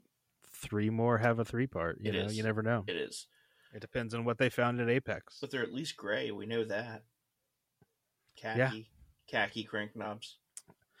They're overdyed gray. They're they're they're mauve. They're covered in maroon tape. Dan. um. So yeah, no dimple or no dimple. I I can't really offer an educated guess or opinion on that. Um. I think it's one of those situations where you take what you can get and be happy that you have a vintage piece at all. You know, like if that's what you're going Yeah. for. Um, I know that I'm thrilled as all get out to have one, and You Yes. know, if I ever run across one that doesn't have a dimple, you can bet I'm going to buy it and have it on hand in case we Yep. ever get definitive proof. I can swap Um, it out. I I went on a lucky streak on eBay for about a month and a half and managed to actually get three vintage black crank knobs uh, for under twenty bucks Very a piece, nice. and two of them are gloss, and one of them is flat black. And then also in the process of buying that, I ended up one that was comically too big, but those those they are, fun. You know, I have it when I uh I found a lot of you know vintage uh, Legris elbows. You know, years and years ago. Now they're not the four millimeter. They're the what the five thirty Mhm. seconds. Yeah. So they're not. They're like the the second generation. But with that lot of all those, there were these three enormous elbows, and I was like, "Well, I gotta buy these because this just is too fun." So maybe one day we can combine all our giant, oversized parts into a huge proton. it's but it, it's so frustrating sometimes looking at these auctions uh, when there's no size reference. You know, ghost No Ghost size traps. reference, no dimensions in the description. ghost nothing. traps are a great example because you and I are still on the hunt for accurate uh, front knobs for ghost traps, and uh, and when you'll see a knob and you'll be like, oh man, this probably fits the ticket, and you get it. And the knob is fucking three inches in diameter. it's bigger than the ghost trap itself. Sometimes you just got to roll the dice. I think I I have like something like fifteen of uh the gold resistors from the ghost trap um that I bought in a lot thinking I had hit cash money and they're all tiny. Like they're all super super fucking small. Um yeah. so I, and I know a lot of our our uh, detail oriented guys, you know, the guys that are like you and I that are going out and hunting the parts and you know are our foes on eBay as it were, probably also have mass collections of useless dumb shit of you know, Yeah. resistors that aren't the right size, crank knobs that aren't the right size, pointer knobs that aren't the right size. Uh, we all have it. I mean, you eventually you end up with the collection of more things that are wrong yes. than right. Oh yeah. yeah like things that are just close enough, you know. And you know, but the thing is, is I don't ever throw any of Oh, that stuff away. I keep it because I'm like, you know, what if I want to build some weird stunt thing someday where you know I need to build a prop real quick that can be tossed off a, a mountain or something for some video shoot or whatever. You know, I don't mind wasting these parts. I mean, I was trying to find a a, a bellow, an accurate bellow, and uh, I ended up with one that I was just like, "Oh man, this could be it. This could be spot on." I got it. I pulled it out of the thermostat and uh, got the housing off of it, and it was like an inch in diameter. I was like, "This isn't. this is not correct. This this is for baby proton packs." but I but but you I have, have it, and I kept in it. In case you ever do. well, one now I can use it on my wife's eighty percent scale pack, and it will look Yeah, nice. there you go. go. Um, Yeah. But Bellows is another good one. Um, it, it- again, uh, GB fans and Mack's Factory. This is a hard one to really say who I go with. Uh, so I have a real bellow. It's Mhm. drilled out for Ghostbusters 2.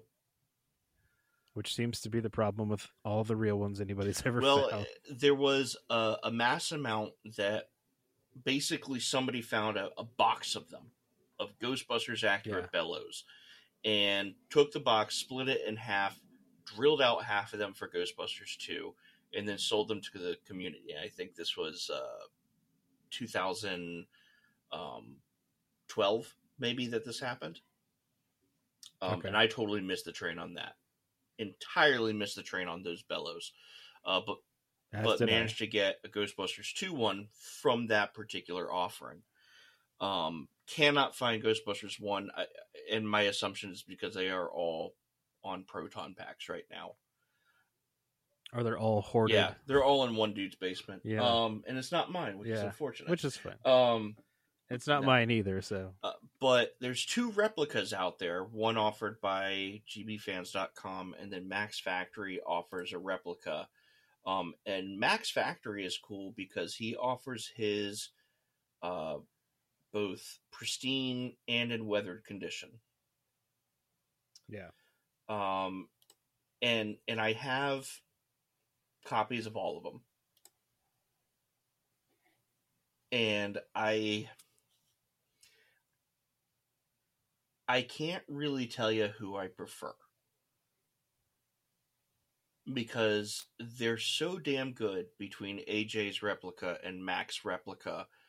I go back and forth between which one I like better, um, almost as often as I change socks. Um, Which tells me that the difference between the two is microscopic, it- probably. it's, it's a microscopic difference. Um, I think Mack's Factory nailed the underside of the bellow. Mhm. um, and nailed the the insert on top.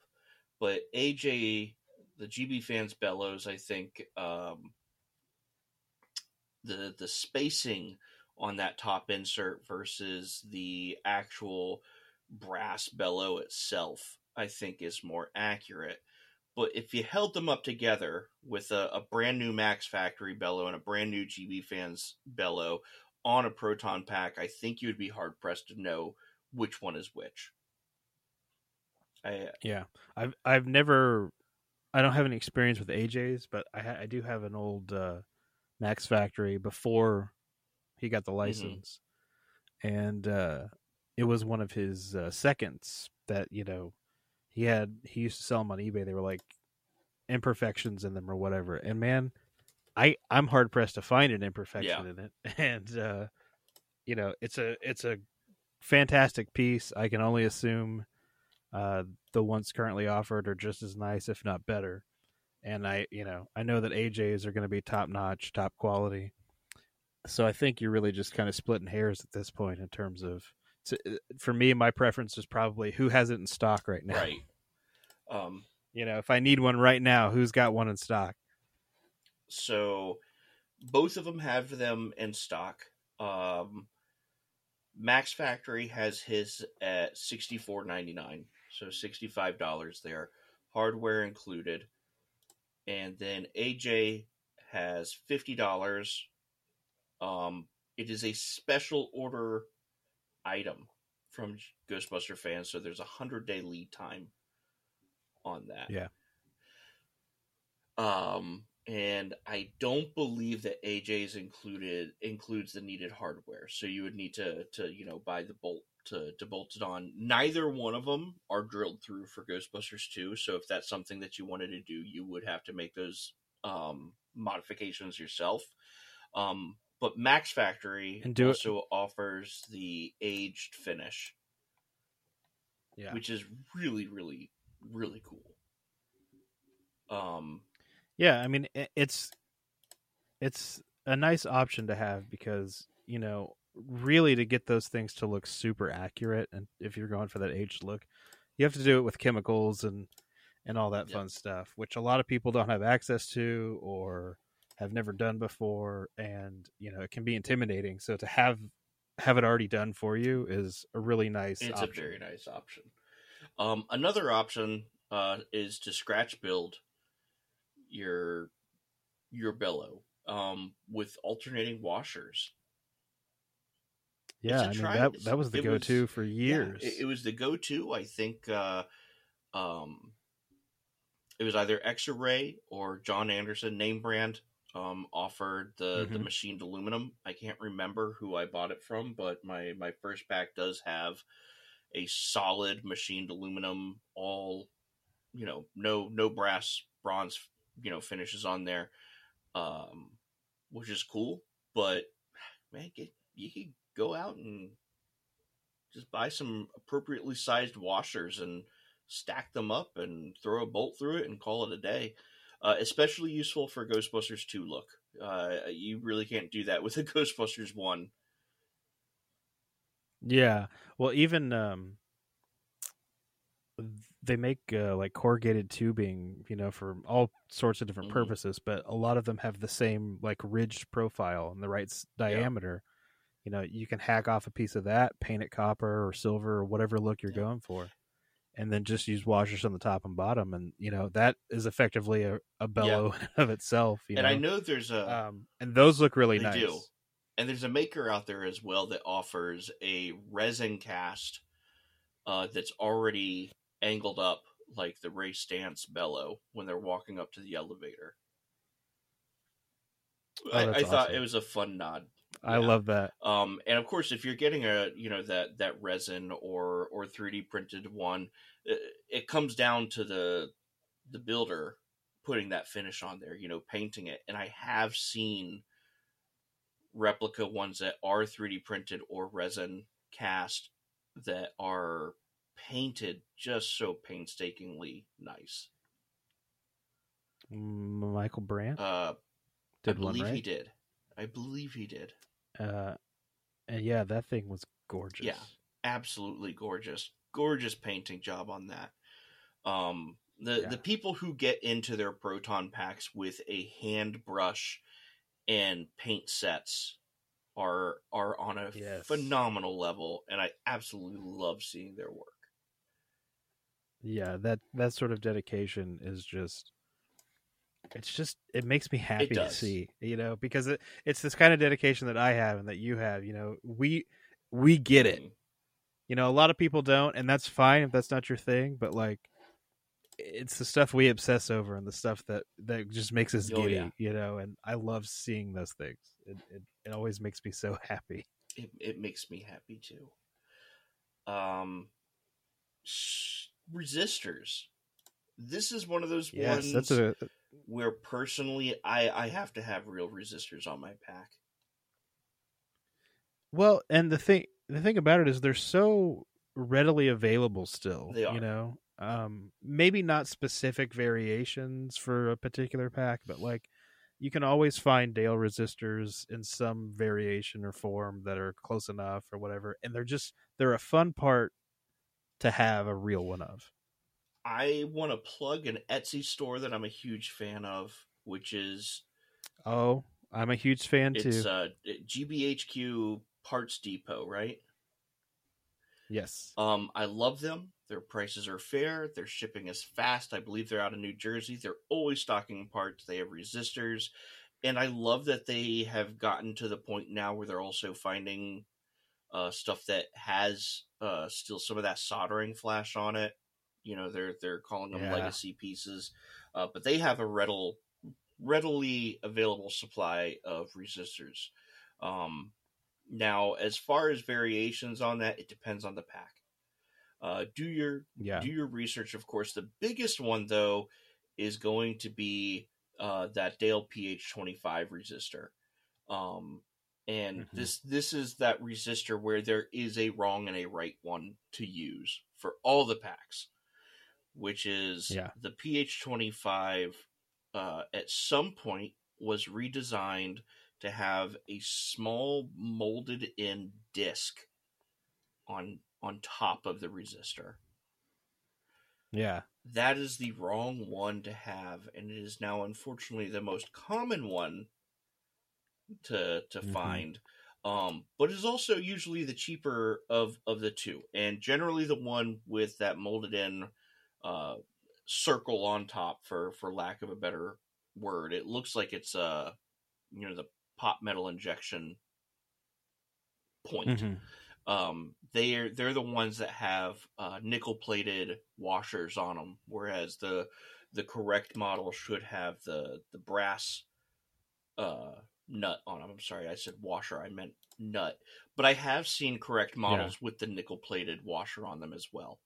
Um, but it I've yeah, and I've I've even seen some that are kind of a black, like I don't know if they're powder coated or what, but it's like a black color. Um, so I don't see those as much, but that's again another weird variation that's out there.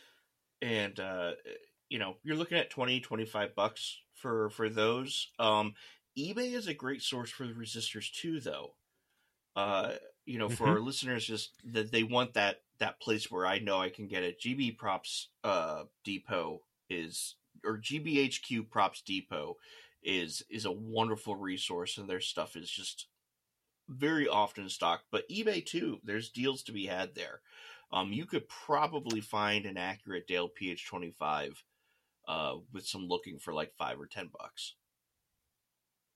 Yeah, I mean, thankfully, you know, none of those have gotten so rare to the point where you're spending, you know, ridiculous amounts of money on a on a a little Not yet. greebly, but like, you know, sometimes you gotta you gotta you gotta keep searching, you gotta dig, you gotta, you know, I, what's really frustrating about this particular visitor, the the PH25, is a lot of times they don't photograph that front part, and so you have no idea Yep. if, if it's got the disc on it or not.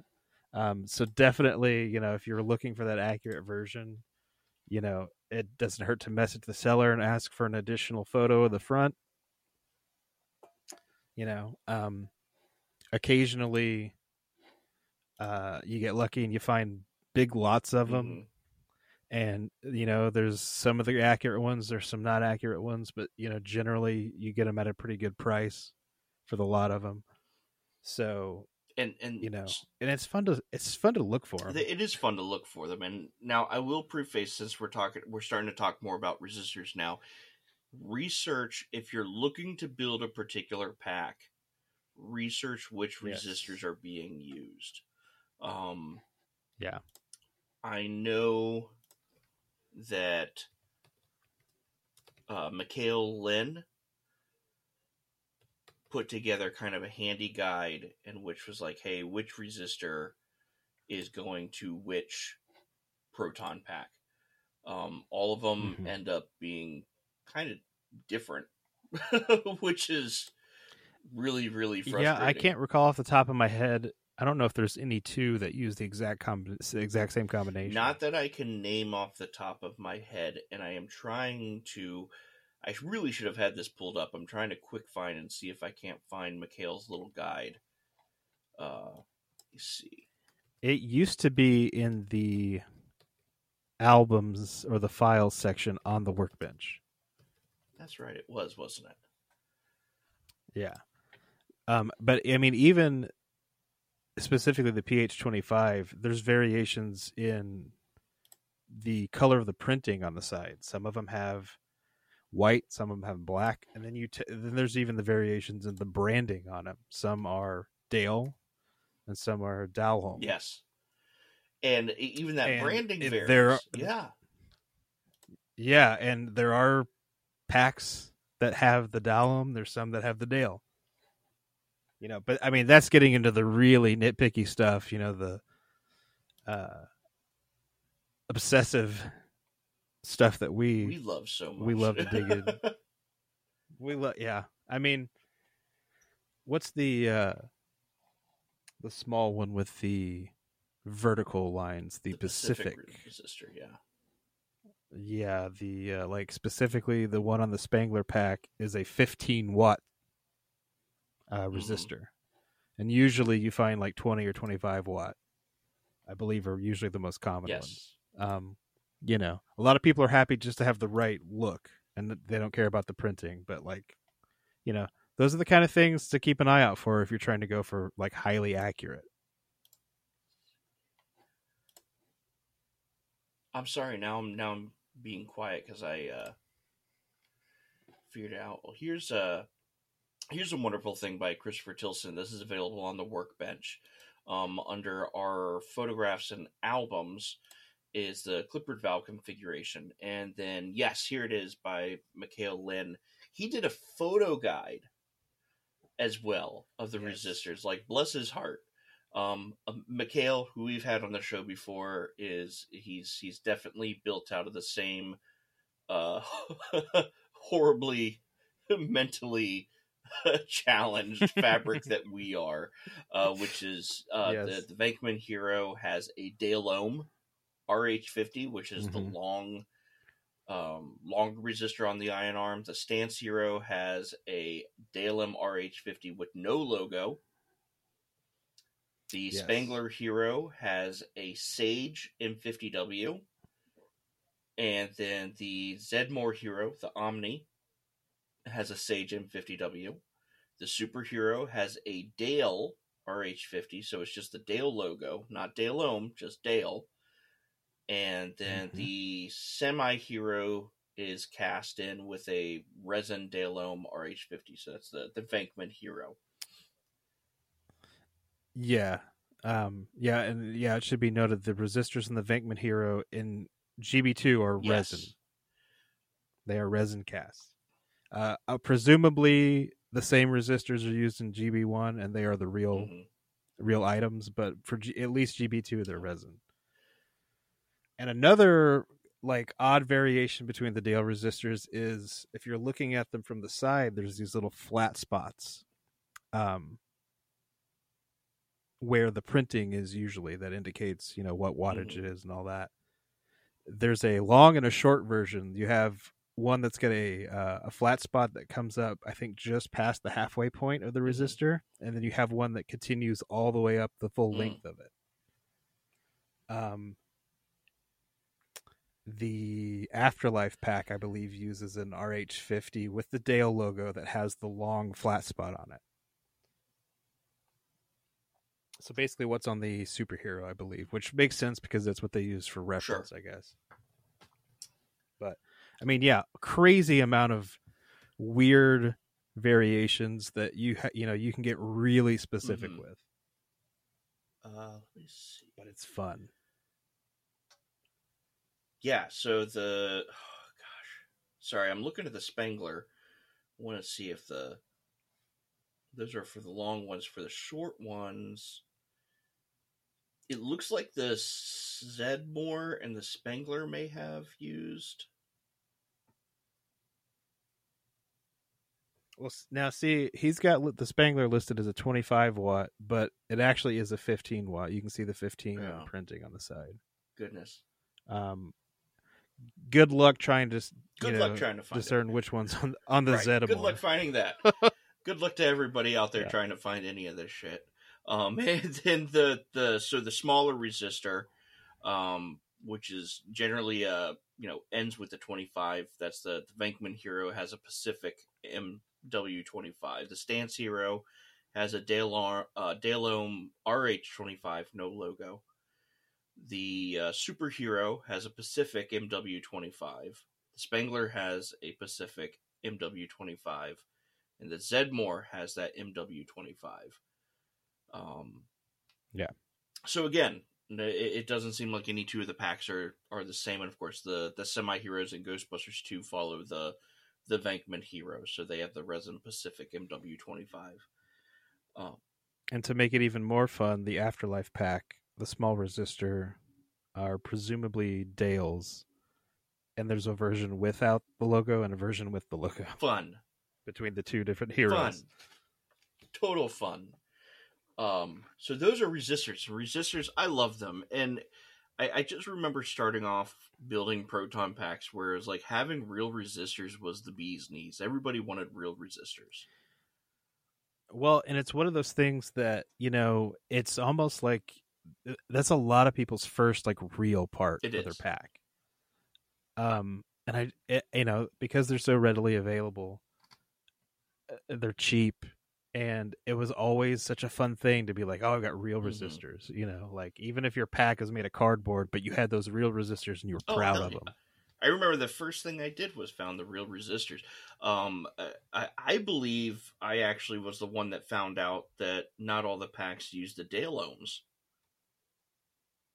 Um, Yeah. And then I went out and bought just a fuck ton of of uh, of the the Sage M50 resistors and sold them actually for a little while, and I only have like one or two left, unfortunately. I believe I still have a couple, and and the thing is, is even from that discovery, and, and even the ones you sold, we found out that they were still different from Yes. those. Like they have the same resistor, but there's like a little white Mm-hmm. ceramic piece where the the leads come out of, and they're white on one version and they're black on Yeah. And I want to say the ones used in the movie are black. But I mean, regardless, they're still Yeah. cool to have, you know. And if that's that's that's what we could find at That's the time, you know. And That's what we had. yeah, Um, let's see. So, what Greeblies am I missing? Elbows? elbows and uh Clippard hex fittings, brass Yes. fittings. Clippard brass fittings. Why don't you uh why don't you take us through brass? Um, they're Clippard hex fittings, and they're made of brass. No, there's you know another. Uh, it's another one of those situations where uh, I don't know the model numbers off the top of my head. I'm not. I'm not that encyclopedic when it comes to the part numbers, but the uh, the hex fittings. There's a lot of variations between those, just like the.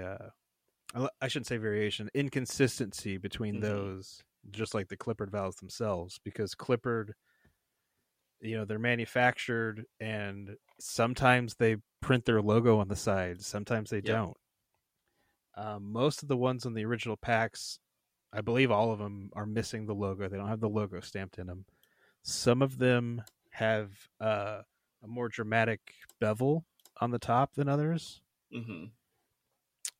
And some of them are slightly taller than others. And it's just it's just that inconsistency with with Clippard's manufacturing. Um, and I believe the Spengler Hero also doesn't have or uses a, a T fitting versus just an elbow on the f- uh, beam line, Correct. Yes. Um, which I believe is the only pack that actually has a T fitting. So it's just it's just missing the other barb on the other side. So there's a Well, threaded and then hole. the barbs get interesting because up until last year, everybody thought it was the one one seven five two one hose barbs. yeah, and they're actually smaller. They're They're, the a they are one one seven five two three hose barbs. hmm Yeah, the little hex, the hex part itself is a little shorter, and the barbs are a little shorter. Um, which I scored a bag of vintage ones on eBay for like five bucks. Oh, yeah. months ago. they are they are very Yeah. easy to come by. I mean, both are equally Yeah. easy to come by. Uh, the the hex fittings, you know, I've seen people three D print uh, the the hex fittings. I would say that you're probably safer spending the the ten bucks to get real brass barbs, just because there is that that tension on Yeah. them. But you can get away with you know using just a, a short metal dowel or something like that to Mhm. to make your replica if that's what you you wanted to to do.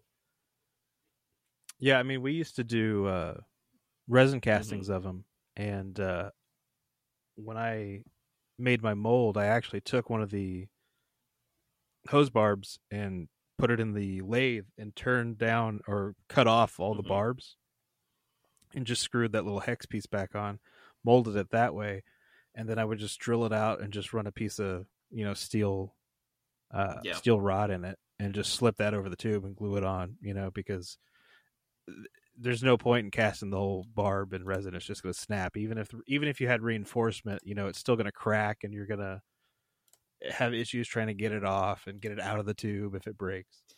Then uh, there's also the brass elbow that was in Ghostbusters one. yeah on the ion arm Yep. end cap which is a square fitting i don't again i don't recall the part number off the top of my head Uh, I'm actually on GBHQ Parts Depot right now because I love them so much, and they have the you buy in parts yes, uh, but they Yeah. have the uh, let's see here. It's the one five zero zero two dash two L fitting is the square fitting, and for almost every single Ghostbusters one pack, all the hero packs except for the superhero, um, that that particular fitting sits on the ion arm end cap. On the superhero, it uses the uh, 15090-1 L fitting, and that sits on the ion arm itself, which ended up Mhm. being what we thought as the standard configuration for Ghostbusters 2 and Ghostbusters 2 retro configurations. It is standard on the semi heroes, but not all of the hero packs were changed. Um, i think only the I, Venkman I was right think only the Venkman was, and I would have to go back, and I would highly recommend checking out um, the reference library on Facebook to to confirm that because I just don't feel like clicking that right now. I, I i still can't get, i've been trying this whole podcast i still can't get mine to load oh, you poor Yeah. thing. But yeah, I, bel I believe it's the Venkman hero had it reconfigured to be pulled back onto the ion arm itself, but the Stantz, the Spengler, and presumably the Zeddemore hero all have the original GB1 configuration with the original fitting. Um, and you know the thing about that we talk about like, the hex fittings. Sometimes they have the the Clippard logo stamped in them. Sometimes they don't. I've never seen an example of a vintage uh, the square fitting without the stamping in it. I can only presume that it exists. I assume that's probably what's on the original hero Sure. packs. Uh, but we just don't really have any clear enough reference, I don't think, that shows it one way or the other. Um, though I may have to go back and look at that Spengler hero reference now that I think about it, because I don't know if I've ever paid attention to those to look for the logo. Absolutely. Um, but you know, again, the nice thing is these parts are still available today from Mhm. Clippard. Um, you know, you can order them directly from Clippard or find a distributor locally that might have them, or you know, they're all over. Uh, GB Fan sells them. Uh, GBHQ Parts Depot, many sellers on eBay Mhm. sell them, um, and it's one of those parts that's, you know, it's a real piece that's affordable and uh, you know you don't have to worry about anything breaking if you use the real deal. Then uh, you had mentioned the hex fittings, uh, the straights. There's also the pneumatic four millimeter straights on the EDA. Yes. which uh, Or Legris Yeah, brand. They're Legris, but there's a lot of brands out there that fit the bill. Um, Nycoil is a is a big one. Mhm. Um, there's some generic brands. There's some that are a little bit longer. There are some that are a little bit shorter. Uh, I know for the superhero, you're looking for Legris four millimeter brass straights that uh, have a notch in in the plug. Where I also have Yeah. older copies of them where it's smooth all the way around, Yeah. which is a little frustrating. But uh, you know, So there's there's variations out there of those. There's nickel plated ones, or of course, you know that's one of those things. If if you get a resin one or a 3D print, yeah, you, you're fine. You know, you just you pop a hole in it, Yeah. feed your hose through, and and call it a day. Um, they're not something that's too terribly hard to find. Uh, even the the Props Depot has Nycoil ones for twenty two seventy five. Yeah. And you know, those are some of the the vintage parts that s- pop up pop up semi regularly and are usually still pretty affordable. Um if you, you know, and there are variations of the vintage ones in terms of the length too. Some some are a little bit longer, some are a little shorter.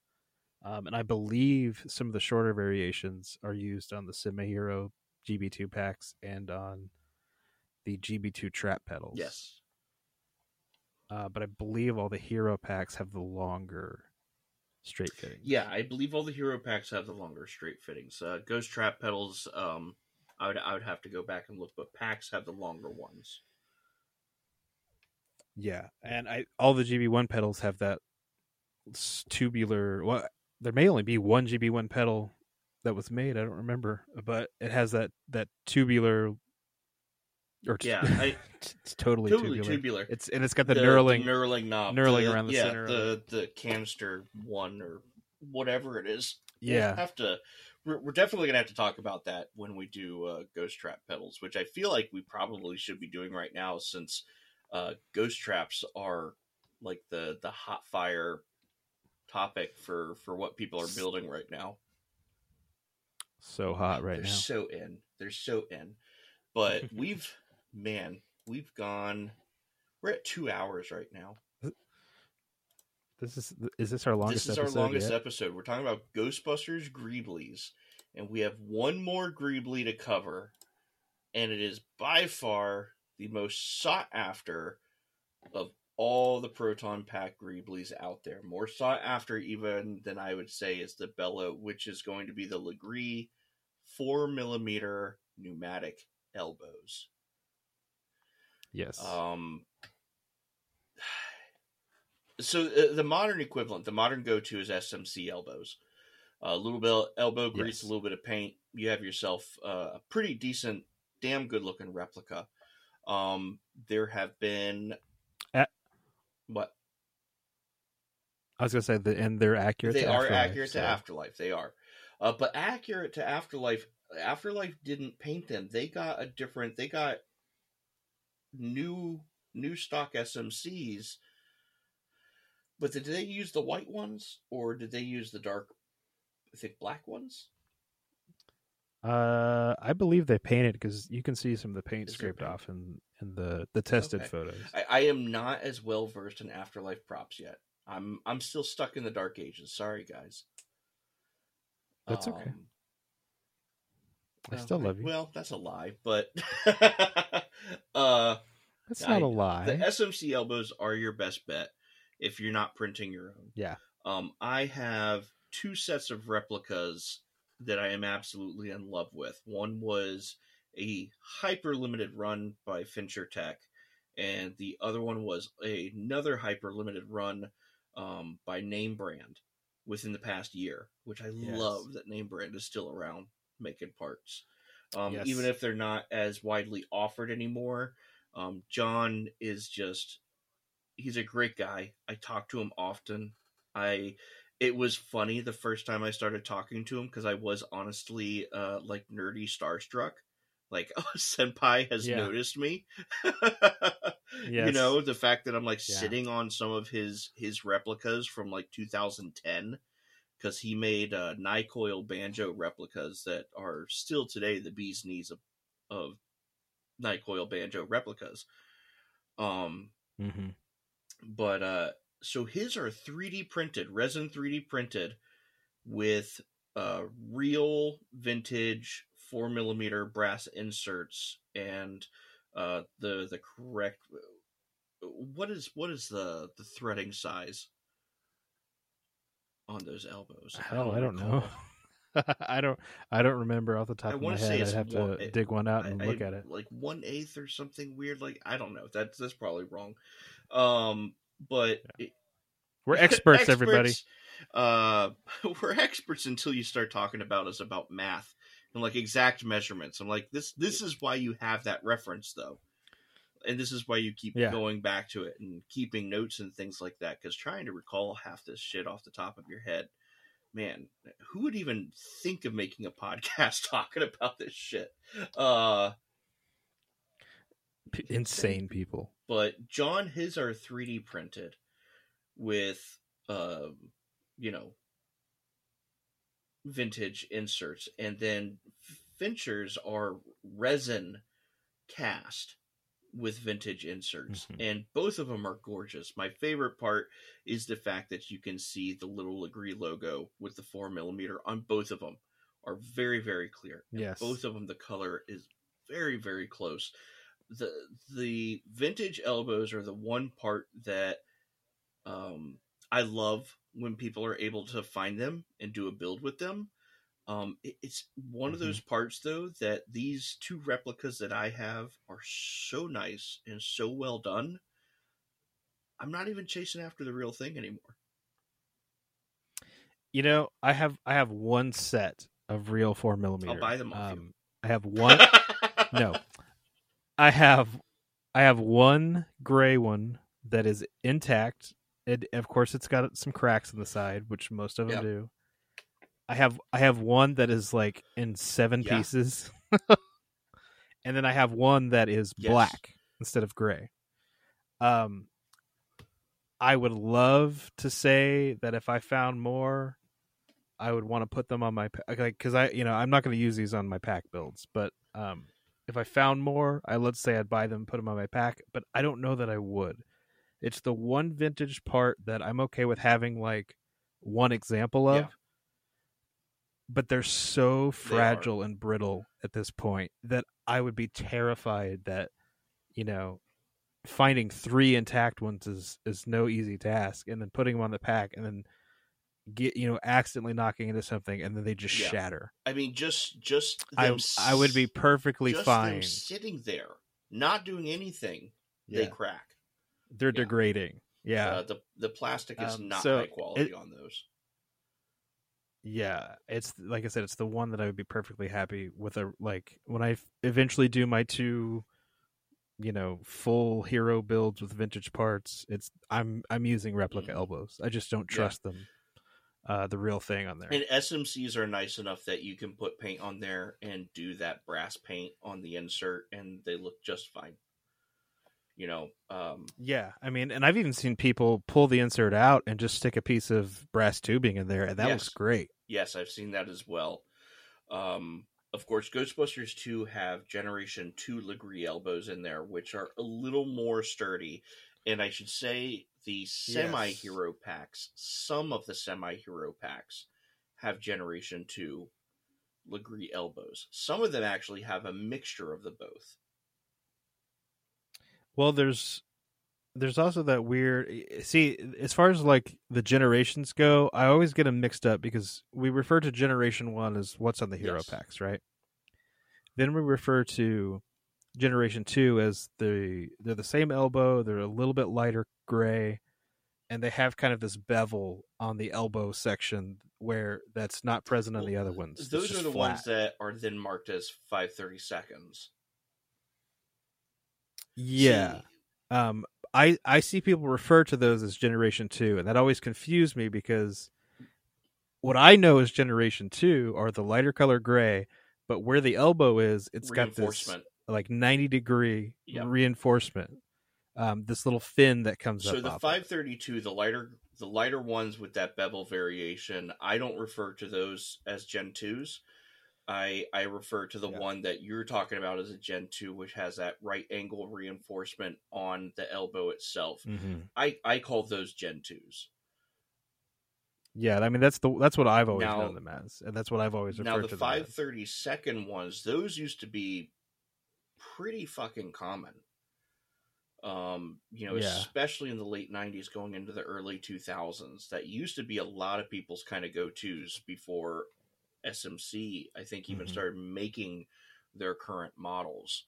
Um I Mhm. can't but even those yeah, have dried up dried up and I can't think I don't believe any of the packs, hero or semi-hero, ever used those five thirty second elbows.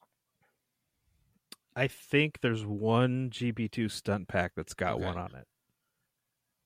But that's the only example I've seen. a I mean, you know, that's a stunt pack. So Okay, stunt, Okay, the, the foam foam, stunt. stunt. pack. Yeah, see, I, I'm not even familiar enough with that to to know about that. So when I talk about the the Gen 2s, I'm talking about that right angle reinforcement, like that little fin, Yeah. um, which again Uh-huh. is not on any of the heroes. Yeah, it's only on a couple of the uh, Mhm. semi heroes. Um, and I think it's a cool variation. Like I like the, I I think it, It looks is. neat, you know, and I like that there's that distinct difference between GB one elbows and a, and you have a GB two variation. Of I do too. like, and whenever I whenever I get around to doing a semi hero build in the next fifty to sixty years, I'm gonna put some of those. well, on. I'm I'm kind of hopeful. I you know I can't say anything for sure, um, but I'm hoping maybe Mack's Factory will offer up some semi-hero shells. I'd be down for I that. That'd mean, cool. they're they're offering so many things cast from from the superhero. Um, I I I'm hoping that there is. If anybody could do a semi-hero shell pull, it would, it would be you know Aaron Mack. Um, Yeah, and I hope that if they do it, that uh, a super or excuse me, a semi-hero wand is not far behind. except for me, where I have a, a Nicotron semi-hero wand from his his second to last run. That just Well, aren't you I mean, special? special ed. but Yeah. no, I, I it I didn't. it- I didn't get one, it's such so a I need one. specific pack though. Like if you don't have the right pack, I don't I don't want to build a hero pack and throw a semi-hero wand on there. Yeah, I mean, They they're are. so they ugly are. anyway. They're fucking hideous. They're uglier than how They're- ugly the actual hero packs are, and the hero packs are pretty goddamn ugly. Yeah. Um, Anyway, yeah, I, I, I would love if they offer uh, a semi-hero shell at some point. Um, that would make me a very, very really happy would. cowboy. I, I think there's room for even maybe a smaller run. You know, every once in a while, Mack will will put out small runs of things. He recently uh, put out a limited 20, 20 unit run of goggle dry rubs, uh, which I Yeah. jumped on. Um, especially as it looks like it has enough Mhm. dry rubs on there for three sets of ecto goggles, which I'm like, yeah, perfect. Yes. you know, let's let's do that. Um, Yeah, maybe that would be something if he's listening.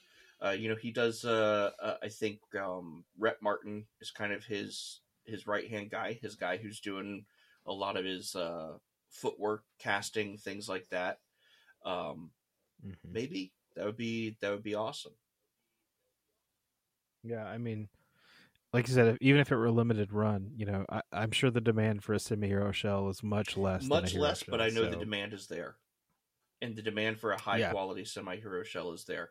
Um, I know you want one. I want one. I have a few friends that I know that want one, and uh, I know there's a lot of people on the workbench um, that would that would jump at an opportunity for that, um, especially if it was something that they ended up offering wands as well, which I, I definitely know is Yeah. within their their realm of capabilities.